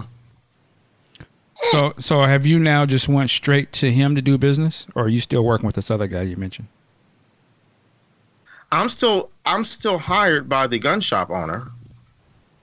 But the thing is, is that the gun shop owner, rather than sitting down with the gun range owner, which I think would be in both would be in his best interest, he's saying he's saying, "Oh, I'm going to have you go to this other range instead." And I'm like, that's kind of a bitch ass move. Sit down with the guy and talk to him, because the other range he wants me to take these students to, it's like a 50 mile round trip. And I told him, look, if you want me to go to that range, fine, but you're going to have to pay me for travel. And he sent me a text talking about, well, I don't want to be losing money on the deal. And I was like, well, I don't either. And just I'm only I'm only asking this because now I'm a, I just want to be because I sound confused. So there is actually a gun shop person, and then there's a gun range person. Is that correct? Right. The gun shop person is the guy who employed who hired me Okay. because he offers he offers uh, firearm instruction classes. Okay. And then you go, and then you would go shoot at that other guy's gun range. Then we go to the other guy's range. Got it. Okay. And the other guy, like I said, I I gotta I don't know if I'm eating crow, but I have to readjust my thinking of judging the guy. He was like, if if that gun shop owner, my employer, uh, want deal with me and just wants to bring people to my range and have them go back and buy his, tell him he can build his own range. I'm like, well, well, okay, makes sense. So. Alrighty. Well, there's the update. Uh-huh. What I got out of it was talk to communication is key, Okay. Yeah, yeah, it is. Yeah, and that's something I've I, that's something I've always lived by. no, no, okay. That- But you just now got it though. Or I'm No, it was just proven to me. It was Oh. again reinforced. It Oh. was it was again reinforced to me. Because now let me be clear. I've seen the gun range guy in action. He he abuses his employees. He's a loudmouth, and abuses. well, when I say verbally abuses, Oh, I've seen it. Uh, so I don't know. When I walked into that shop, he looked at me and he was talking to one of his employees, and I, I, I said, I'm not going to even stare at that guy because I don't want it to get off on the wrong foot. I walked over to the range area, and I said, I need to talk to. T- oh, I almost said his name. I need to talk to the owner, the gun shop, the gun range owner. And he he said, okay, wait in the lounge. I waited in the lounge, waited about ten minutes. He came in, closed the door. I was like, oh, okay, it's about to be on. then he then he sat down and he he told he spit some truth. He spit some truth. I try to stay in with the vernacular. I'm sorry. You, you need to let that go. I'm not letting it go. It keeps you young. Uh, no, no. Fuck all. Fuck, hey, how about this from Ice Cube? Fuck all y'all. How about that? I, I like this other quote from Ice Cube. They'll have a new nigga next year. Hilarious. so, Q, Yes, you, sir. you, you Here we sat go. down. Here we go. Here we go. What you got? What you got? What you got? Are you done? Well, you you in Baku now? are you done? Are you finished or are you done? No, I'm, I'm not done. Go ahead. So cute. you sat down with the gun range owner Yes. face to face, like a couple of like a couple of men. You talked it out. Yep. Mm-hmm. I do believe this time last week we said, and I know I said, Q, talk to this cat, man. Break bread with him. Man, fuck him. Okay. no, no, no, no, no, no. Wait, now let see, counselor, counselor, come. You do this for a living. Don't let me have to have the have the stenographer read back the report. Read away. That was when you guys made it about the business cards. Sit down and talk to him. Oh, no, no. Let me finish. Let me. Don't want to treat you like a hostile witness. For a person who likes to interrupt a lot of people, go ahead. That was when we were got off on a jag about business cards leaving them behind, and I said, "Do that. Fuck him. If I can't leave my business cards behind, I will go get my own students." So, in other words, that's different. Well, it clearly is. No. A difference between the not being difference able. was this. We said, Q, have a discussion with this dude, clear the air, and find out. And I did not disagree with that. What I disagreed with and said, what I said, fuck you, not fuck you, fuck him, was about whether or not I could leave words behind. Hmm. Did the cards come up during the discussion? No, I didn't see any need for them to come up. Mm-hmm. But you actually had the discussion with the man. Yeah. And I was trying to say to him, why don't you and Mr. Gun shop owner, my employer, why don't y'all just I said to him, this is silly. Why don't y'all just sit down and talk this out? If you feel like he's not listening to you about your idea, and I told him I think it's a good idea. He want what he wants is an independent firearms instructor that can work for both of them. Whoever funnels clients to that firearms instructor, he takes them to the range and he reps for that person who brought that client to him. And I was like, that sounds like a good idea to me. I, you know, I'm gonna say that because I'm getting clients from both ends, and I'm getting paid a salary from both people. So why can't this work? But the gun shop owner, who, like I was telling Mike offline, I'm starting to look at him side eye now because he refuses to talk to this guy, the gun range, Just to talk to a guy. and I'm like, hmm. I don't want to say their names. I know they're probably not listening, but I Yeah, said I'm kind of confused. Why don't you want to say their name? well, I, you don't know who's listening. You you don't want to talk about NDAs. Come on now.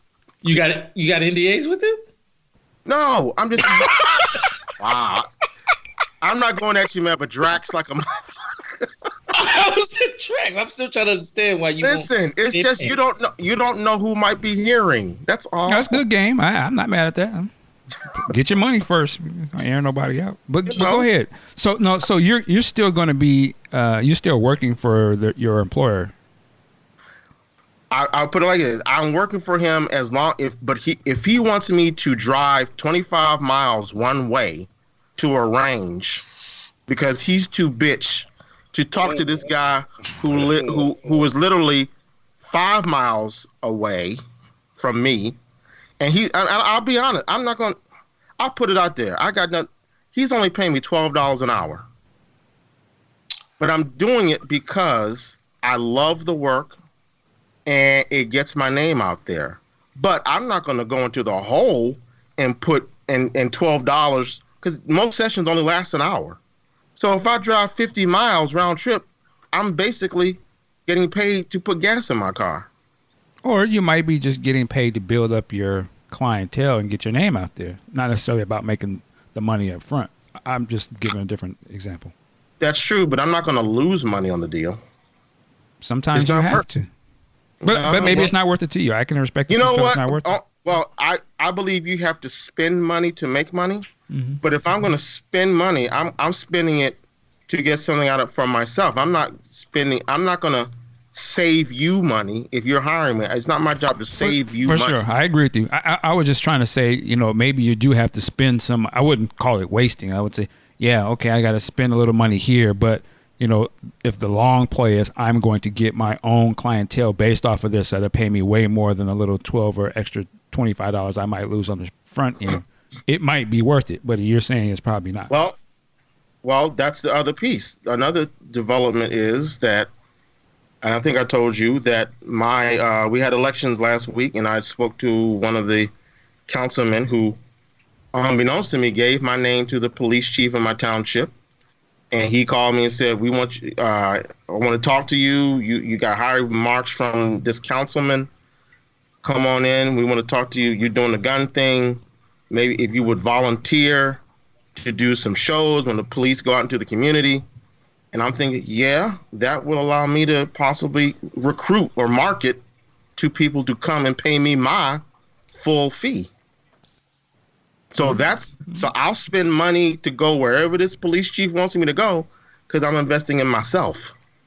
so conspiracy. Nah, I'm clowning. I'm just joking. Here we go. white daddy? Are the words white daddy? I said I'm clowning. I'm just They can joking. come out my mouth. But so now you ready to go work for All law enforcement for white. free? All these people are white, just so you know. I, I- oh wow, I didn't know that. So you ready to go work for law enforcement for free? but But you, oh, okay. You I'm not gonna say. Hey, hey, no, no, I, I want to make this. I'm playing with you, man. I'm not saying it. I want to make this very clear. Hell yeah! Wow. Bing, ding, ding, bing, ding, ding, ding, ding. Shit. After we I- just talked about they, the way they see us, but go ahead. no, no, the way they, the way some of them see us. Oh, Oh, I missed that. Not all white people. I, I missed that version. No wonder That you didn't. up- wa- no wonder you didn't Harlem. watch this one right off the front. But go ahead. That was up in Harlem. Huh? That, that was up in Harlem back in 1989. It's different now. Okay. Now, if I see some Tamir shit go down in Upper Chichester Township, Michael Brown. Pennsylvania, then I'm gonna address it. But until then, shit. Yeah. Okay. Where you want me to go? Done. I'll be there, boss. But at least you're going. You're moving forward. That's good. If Ray, what, what was it? name? If uh, Wu Tang Clan go to the Statue of Liberty? And pick up a broom, I lost the connection. uh, completely. Wu Tang can go to the Statue of Liberty and pick up a broom and be like, "Yes, sir, boss." Huh? Like y'all was talking. Well, forget it. Okay, I But forget. they, they, He but- worked there. Yeah, they worked there before they became the Wu Tang Clan. I understand. So I'm gonna be working it before I become the new because the LWAG is no more. That Why is changes L the ti- Wag no more? Yeah, yeah. I, I, I was just going to ask you about that if you were still going through with the name change. I'm going through the name change because I have been thinking about. I don't know what the damage. Maybe that's a harsh word. I don't know what the unseen damage is to people who might take my. Like I put up flyers all around, and you know you have the where you can they can rip off on the bottom of the page the phone number. Mm-hmm. and then they go to the website and they might see lib- liberal with a gun and they might be like oh fuck this dude he's a liberal you know they might be like that and I'll lose, and I'll lose, I'll lose business I like the twang in the voice there. Yes. well that's how we talk when we try to okay We? We? we there and then it's we w-e we I would imagine Uh, anybody, if they had that type of twang, and they, they probably wouldn't be tripping to choose a liberal. It might say something else. But go ahead. I'm done No. anyway No. I, I don't know clown to me, but anyway, uh, I I was thinking that could be a what's the word? Uh, damaging to the business, and plus, no, we just had, in all seriousness, we just had another mass shooting. Mhm. Eleven people, Virginia Beach. About to tell some friends, some old friends, to fuck off. Um. Anyway Huh? some old friends of mine, they are getting at me because I'm a gun owner. And I'm about ready to tell them, fuck you. I'm not that type of a gun owner. I'm going to be going out and shooting people in a school or whatever. Anyway, I, am just. uh, How does that equate to having anything to do with your name or your business name? I'm trying to tell you. I don't like anymore the word gun being in my name because I think it is a provocative word. It, it immediately turns off people who see it. And I've had, uh, I have like car magnets that I put in my car. Mhm. I've had like two of them stolen, trashed. So it's like, it's, it's not. it's So not what you, what would you call it if you don't use the word gun? well, I mean, there, there's plenty of names you can come up with that don't use the word gun. Uh, Liberal arms. Well, I don't want the word liberal in it either. Oh, I'm going- wow. I just explained that. Oh, you mean No, like get- firearm or something like that? Is that? I'm just. I'm just. I'm actually leg- legitimately asking you what other terms is there for gun? We're going to go with the strong side defense.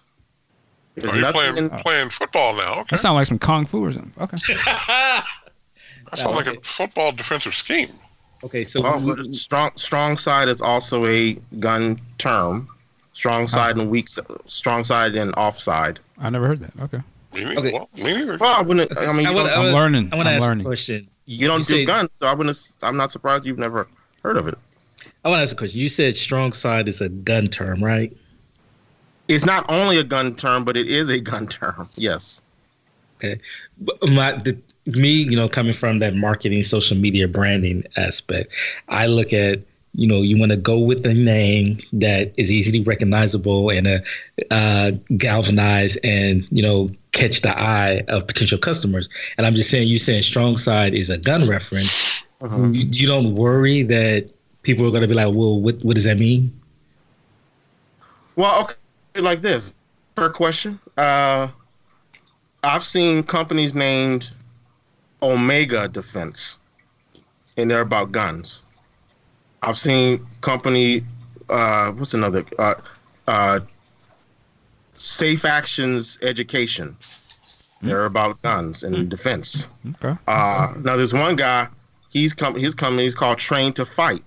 Now, when I hear that, I, I do think of martial arts. Yeah, yeah. He's about guns. So it's not just.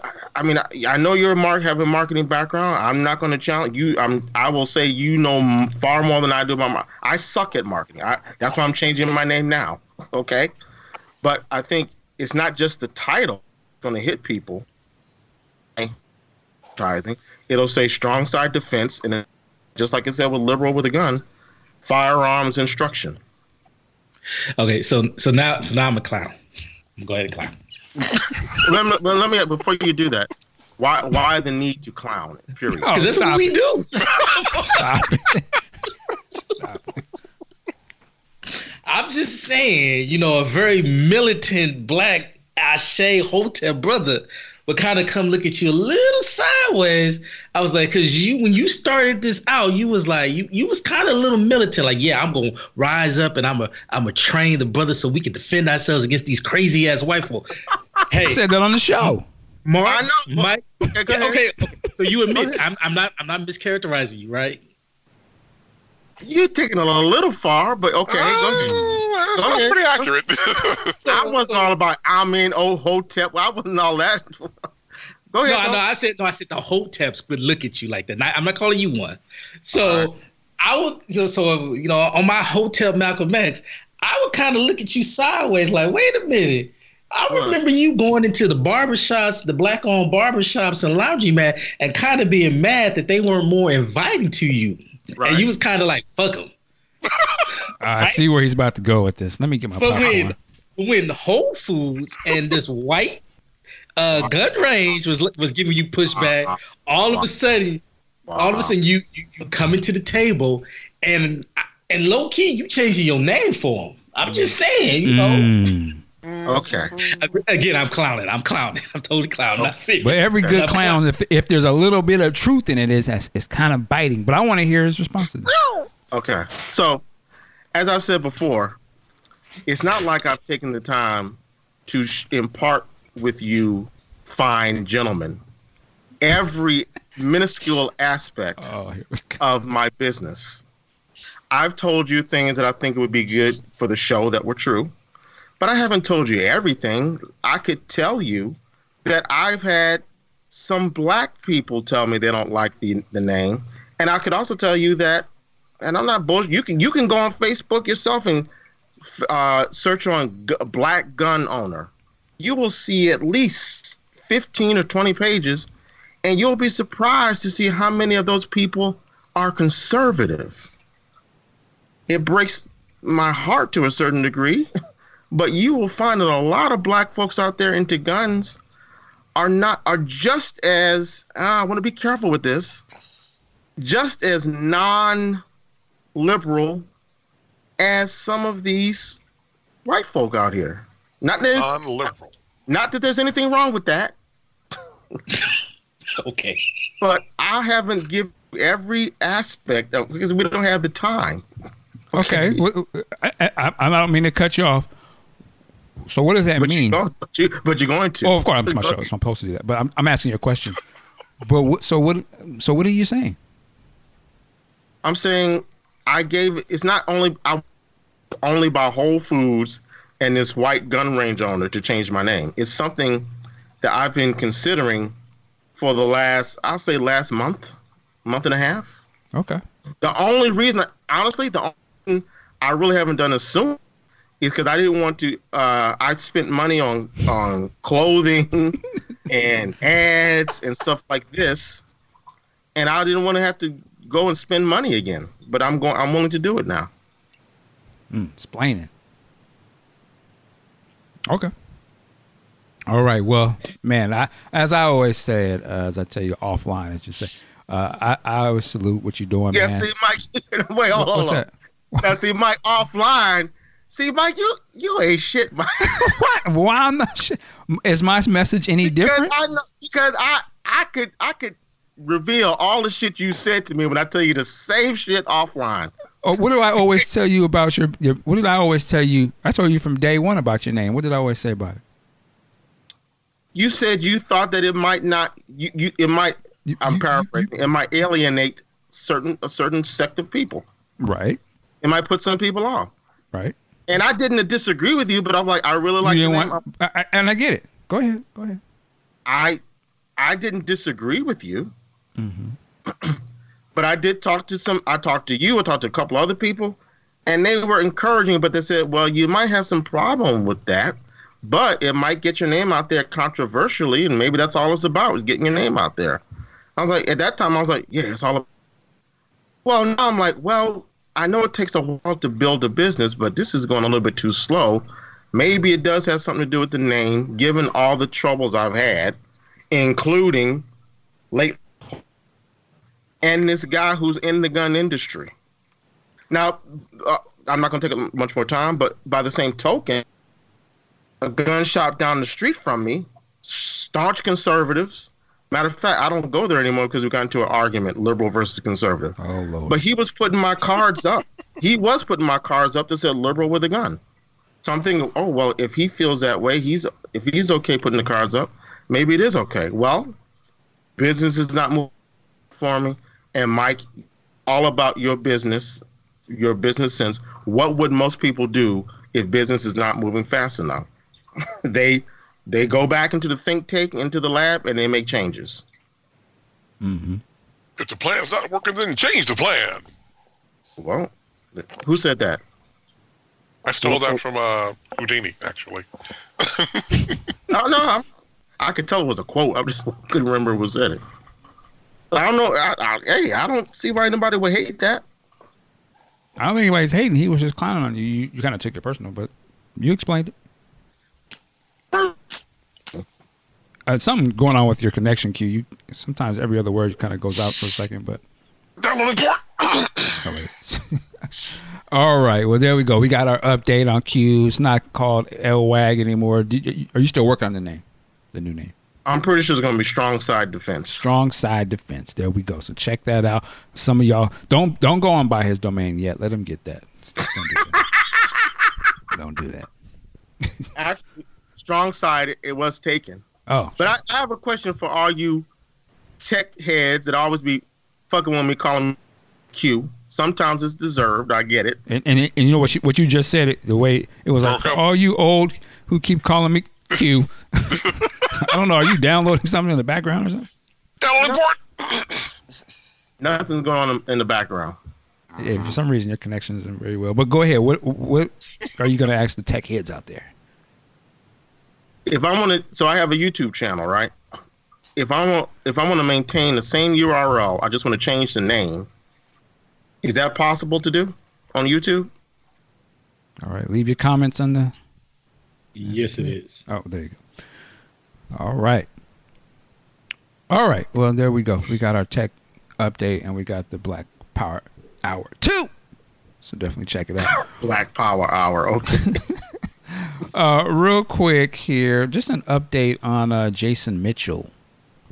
Uh, now, the last week, so we talked a little bit last last week about the situation, and now we have uh, the showrunner and the show owner or creator, I should say, came out and spoke on this.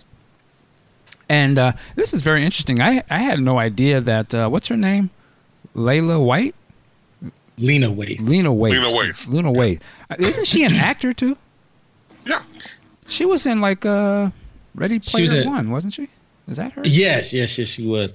And uh, she got her biggest notoriety, notoriety in the episode of uh, Aziz Ansari's Master of None. Yes. She co-wrote it and got an Emmy for it.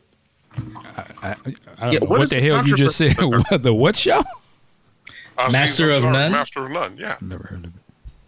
All right. Um, well, suffice to say, um, now that I know who she is, I didn't know she created the Chi. So salute to her on that. Uh, that's actually pretty dope. But apparently, and I and uh, I didn't know this until I started reading this. But I guess she self she identifies as a lesbian. Am I speaking correctly in that? Clearly, clearly she does.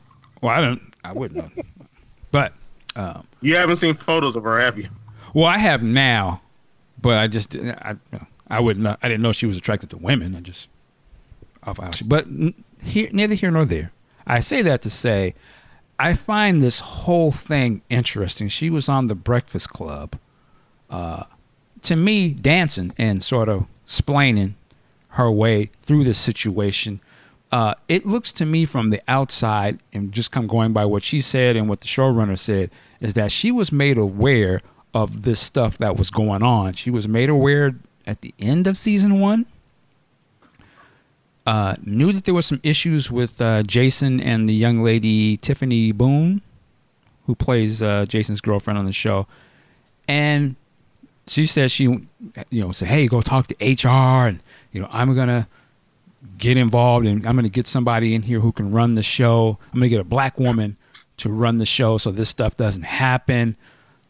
Uh, but it seems as if she must have sort of sided with Jason's situation or sided with her money. I don't know, but it would it looks to be that she uh, was okay with the person who's saying they were abused, Tiffany, saying, "You know what? I'm gonna quit because I can't handle this no more," and she decides to say, "That's cool. We're gonna ride with Jason because the show must go on."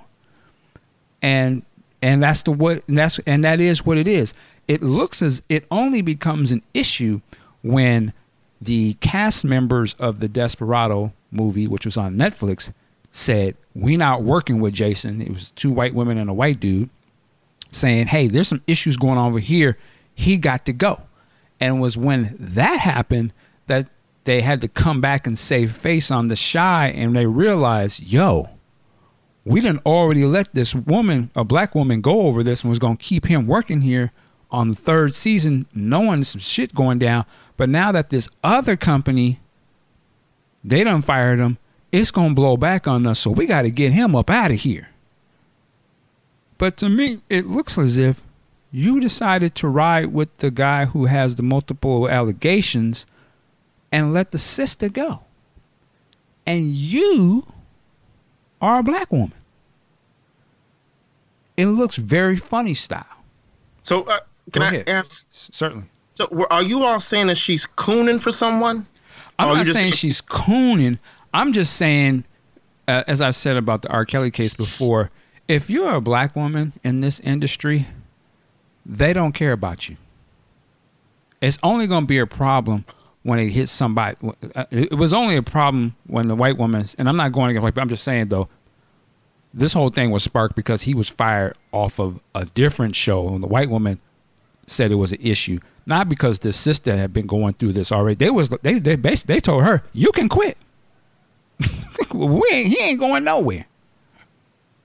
So, And- what's the what's the dancing part? That's what I'm. Well, the dancing because she's trying to act like she didn't. She's cool. You know, when when asked about Tiffany, she said, "Well, Tiffany can go is going to go on with her career, and you know, it, it's it's it's all cool." And she's trying to play that I'm about black people issues and this and that, but ultimately, it looks as if you're not, because if that if if the story hadn't came out that he got fired from Desperados and it forced your hand over here, you would be like, man, f that black woman. We keeping But- we keeping the abuser. I don't I, I don't I don't care about. And then you look at her tweets and you can see either a year ago or months ago, she seems to address these coded worded tweets to him about this, but obviously not enough that she would let him go. She would rather it, it'd be just like if you were if you were a if you were a company, if you was your company and, and somebody came to you and said, Hey, I'm being abused here by one of the other coworkers and you told her she needed to quit. I know, but here's the thing. I I don't I don't agree with what she did or what she's alleged to have done. but one could look at the perspective of she was standing up for a black man. Okay, Right. that would be admirable if the black man wasn't harassing black women on the set. Okay, now I, I'm just playing devil's advocate, and maybe I'm doing a little dancing too. I'm just trying to get, but is he has he been proven guilty? Is he? He hasn't No. went to went went to, to to court, so why would he be proven guilty? Right. So, We're not talking about a court of law, so there's no proof of innocence or anything in here, right? so I, I guess I'm saying, could, why isn't the argument that she's standing by him until proven guilty? Okay, but the thing is, is that this happened over two seasons. It was multiple accusers, and then he went to another set and did th- and behaved this way. And she's admitted that he has issues. I, But what? Okay. So she admits, Again, it, it- going to your point, she admits he was guilty. again, I'm not defending her by any way, shape, or form. But what are what is all this on code supposed to mean then? Right. So are, are you on fucking- code? Wait, wait, wait, Oh, wait, let, wait. let me ask you the question. wait, let, wait, let wait. me ask you the question, Q. You asked a great question. So would you argue that same point for R. Kelly? Well, he go to trial though. No, And but was a- neither did this. there This, a- this, he was found this, not guilty. This didn't go a- to trial. right. Well, we're not talking. We're, we're not talking about oh, right. And he has multiple cases uh, on him where he's fired from situations. And even the woman you're talking about, why she's not, she admits he's been doing it. So I'm, I'm asking you again, just to use your own sort of. Would she have? If you're saying she's being on cold, I'm saying so. Would people be on cold to say R. Kelly is innocent? Then he shouldn't. You shouldn't hold him No, back. because they, um, no, because they have a videotape of R. Kelly. They don't have any. But but he was innocent, wasn't he? I wasn't finished. I know, but I'm still asking you a question. They don't have a videotape of Jason Mitchell doing what he's been accused of. Okay, but to go back to your original point, you asked him was he proven guilty? I'm telling you, R. Kelly was proven innocent. So again, wouldn't you be on code to say, well, he's actually proven innocent in the court of law He was and in the he public was- view? He was proven innocent. All, but we all know that we saw in Big Sexy, the attorney was. I assume he is still. There is a videotape. So that doesn't matter. So then your whole guilty innocent thing, we should take that out of the argument. Oh, okay, okay. Here- here's No. the question I got to ask from Q. Where's the tape of Michael Jackson? That's different. Well, that's a good point, and I have an answer for you. If I can see the people who claim that, I, and again, I don't, I'm not sticking up for Jason Mitchell. I'm just, I just, We're just playing devil's advocate as well. So go ahead. There should be consistency. If I can see, I don't, what's the young lady, Ta Ta Boone? What's her name? Tiffany. Tiffany Boone, and the people from Desperado. If I can see what we were talking about earlier, sit down face to face. If I can see tape of them talking about what they went through, then you have a point. Just like in the Leaving Never- Neverland documentary, I saw those guys sit down and relay their story. They were convincing to me. So if I could see these people on tape, they might be convincing to me as well prior to a trial. Now, Or to be fair, now to be fair, because I'm gonna bring it all the way back to the beginning of the show. To be fair, a jury said they threw out taped confessionals because they feel some that that can be manufactured to manipulated to lie. They, which t- who, jury? The jury trial? of the Central Park Five. Bring it all the way, oh shit, all the way back. Okay. Which I, you lost me. What's your point? No, because you were saying you need to see videotape and they can convince you. And I'm saying, well, the jury said there was a videotape and it was unconvincing and they were and they believed that they were lying. Okay. So I take it you mean videotape doesn't always convey the truth of what people are thinking Yes. or saying? Yes. That's true.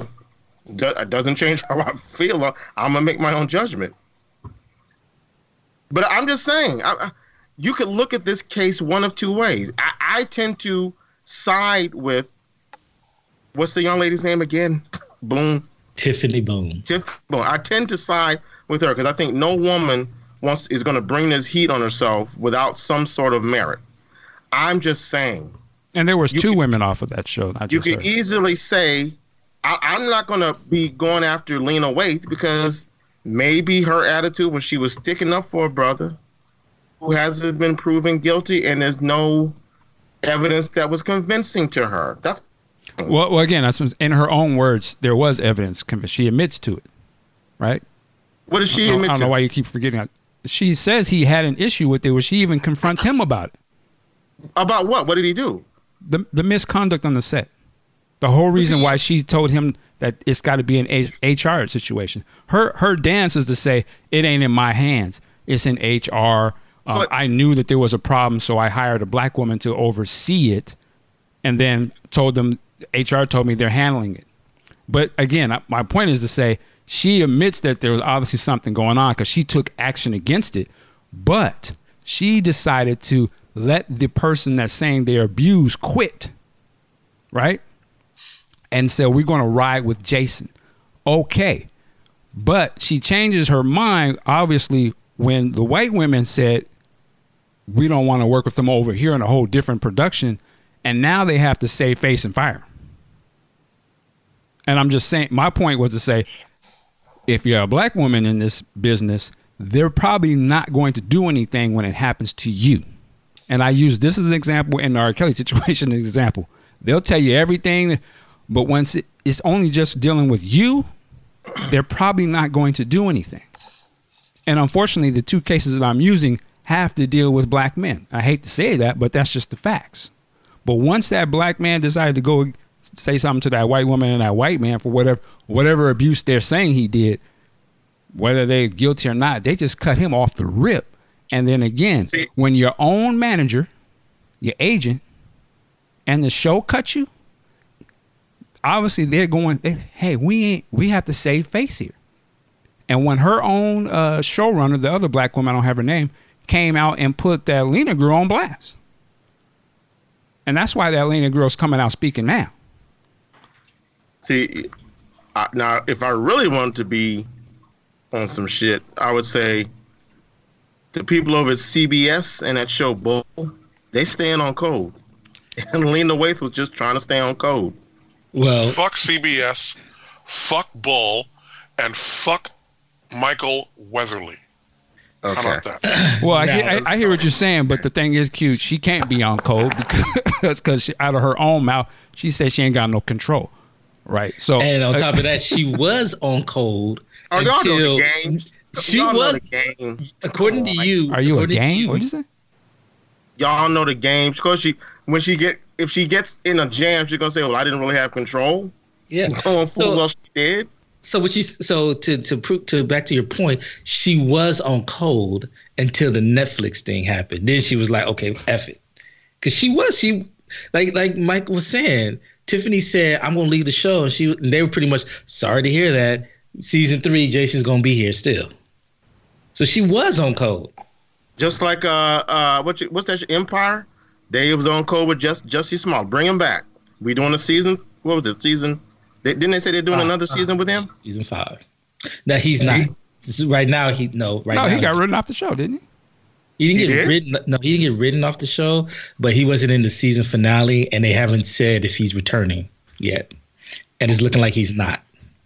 Well, that's because he did some more stupid shit. Some more stupid shit. and they came canceled that show anyway, right? But, but my bigger problem is, as I'm thinking about this, is and even the Michael Weather. Michael Weatherly Weatherly is not Tom Cruise. He's not Keanu Reeves. He's not um, uh, He ain't Chris nobody. Evans, Robert Downey Jr. Jason Mitchell is not Denzel. He's not Will Smith. And what gets to me, this is letting me know. I'm. Some people are gonna be triggered when I say this. This is letting me know that Me Too and Times Up ain't shit.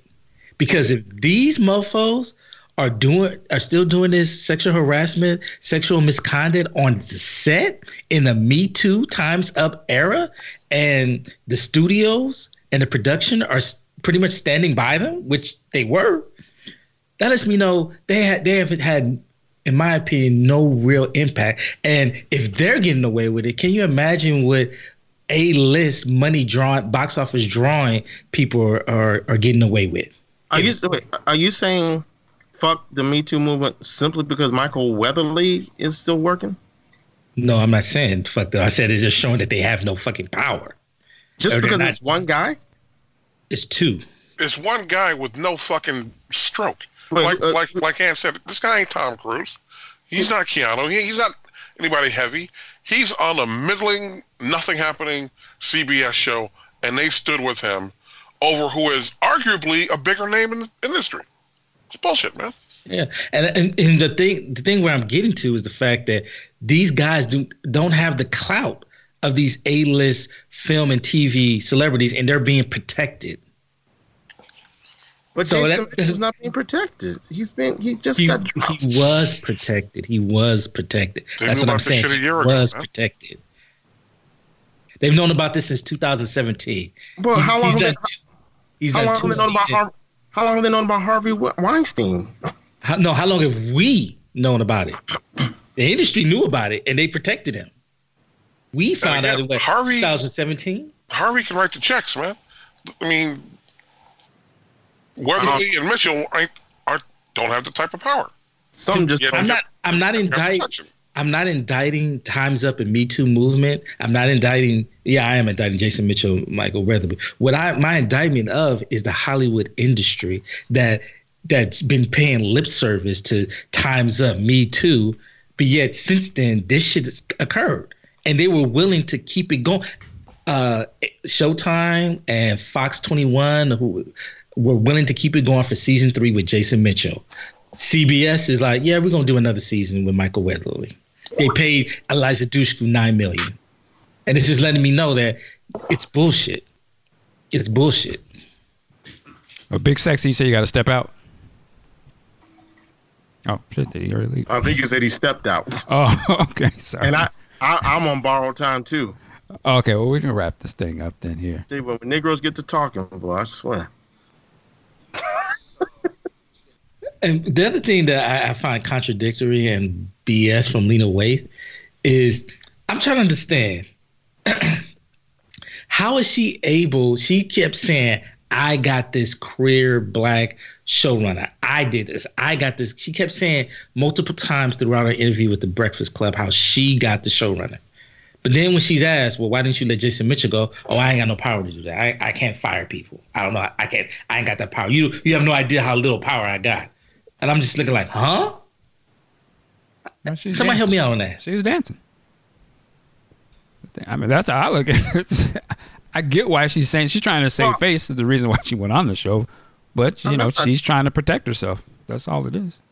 That's not that hard to. I mean, I'm, I'm not going to hold her to that. I'm like when I when I was employed by uh, production companies, I would suggest to people that I know who could be clients. I would say, "Why don't you come over here to this production company?" And they would sign on as a client. But I would have no power over their budgets or anything like that, or when they would shoot, or if I would be, even be on the crew. But Q, would you say you hired them? I know how. That's just talk. Come on, man. Wow. Okay, so you're calling me Drax, huh? So when she says she hired Well- the showrunner, wait, so you're saying when she says she hired the showrunner, she decided to fix the problem by bringing in a queer black showrunner. She, she's not saying she really. Did I'm gonna tell you this. I'm, I'm gonna tell you this. Now I'm not in that end of the business. I'm I'm penny ante compared to where she is, but I know for a fact that people will say, um, you know, like I, I'll people will maybe they'll get called and they'll say, um, we need you to edit in this one scene into my film, and the editor will be like, oh, okay, yeah, yeah. Two months later, you'll see on that editor's reel or whatever, I did this film. That happens all the time. Okay. Or I'm, I I'm, was I'm, a, film.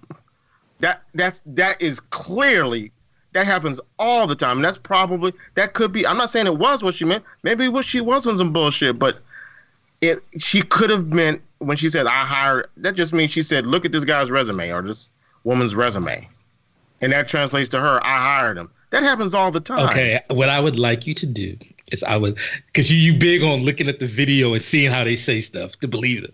I would like you to watch the Breakfast Club interview and then please come back and tell me if you really think that she's just um, putting extras on it, as opposed to saying, as opposed to her saying that I did this, I hired this person.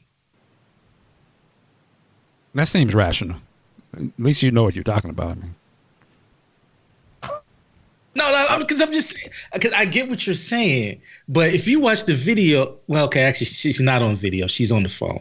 But if you listen to what she's saying, I think you will come to the same conclusion I am that she is saying that she was empowered to make that hire, that she specifically went and got that person to hire to run the show.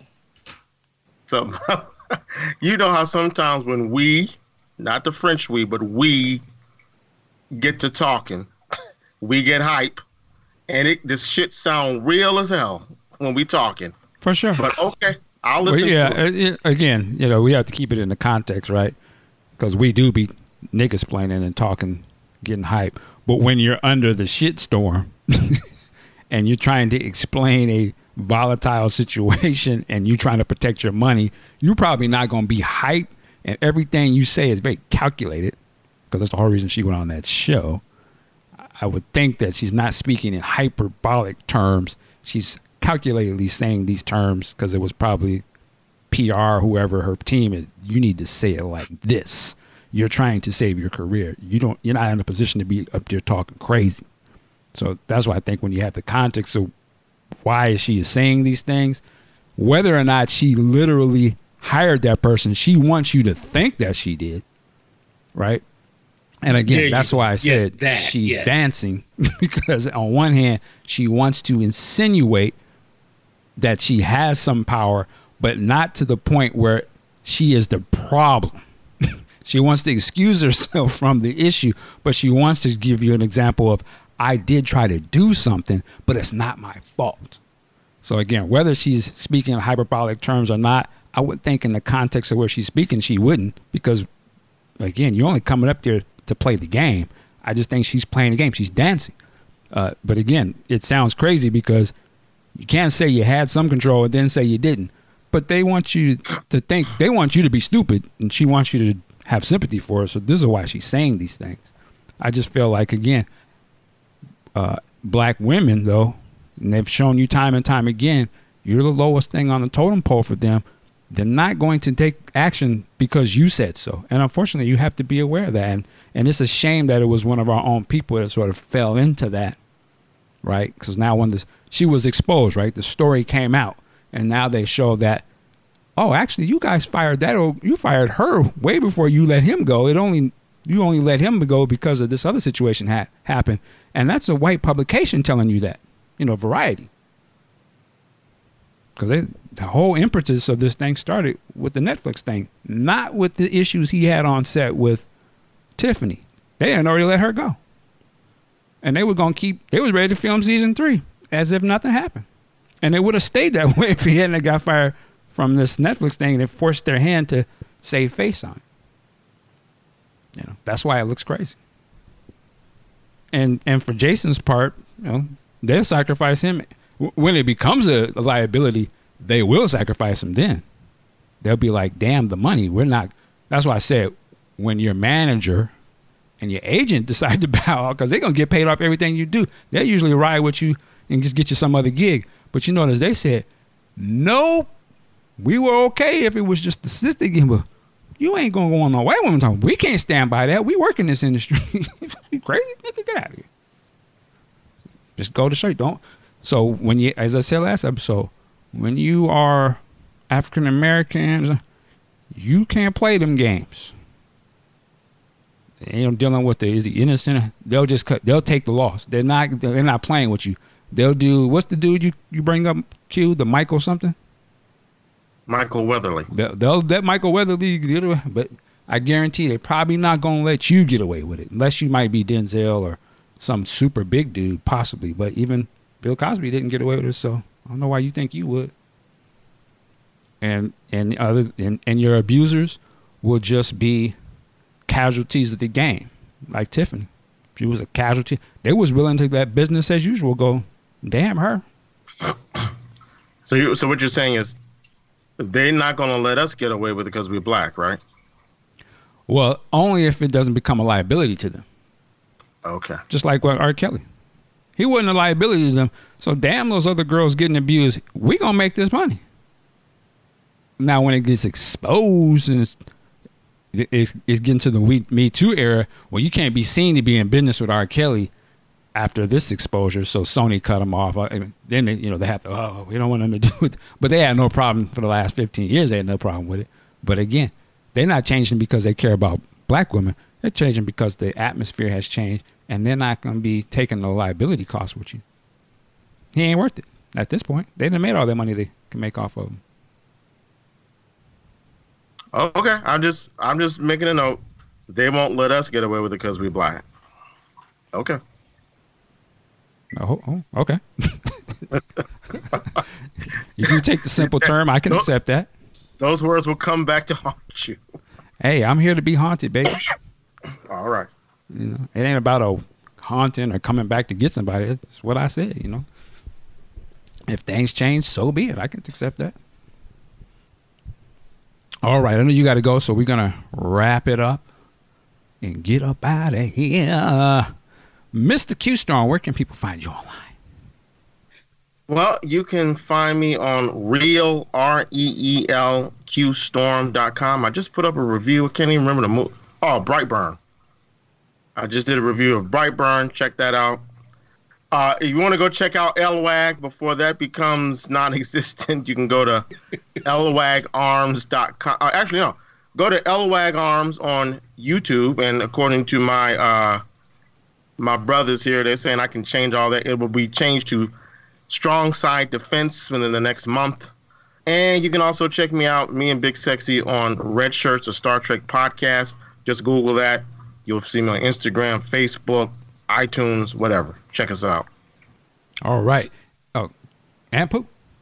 Uh, so what you're saying is you, the incoming LWAG fire sale is coming up on merchandise, or you gonna send it to Africa? I got some shirts.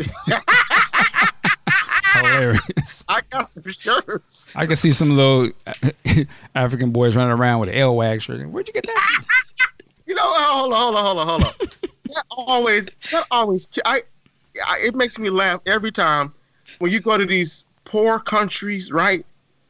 And they be having T-shirts be saying Nike and Polo, and I'm like, damn, you know that over on some cargo boat, and they threw that shit out, and people just grabbing at it.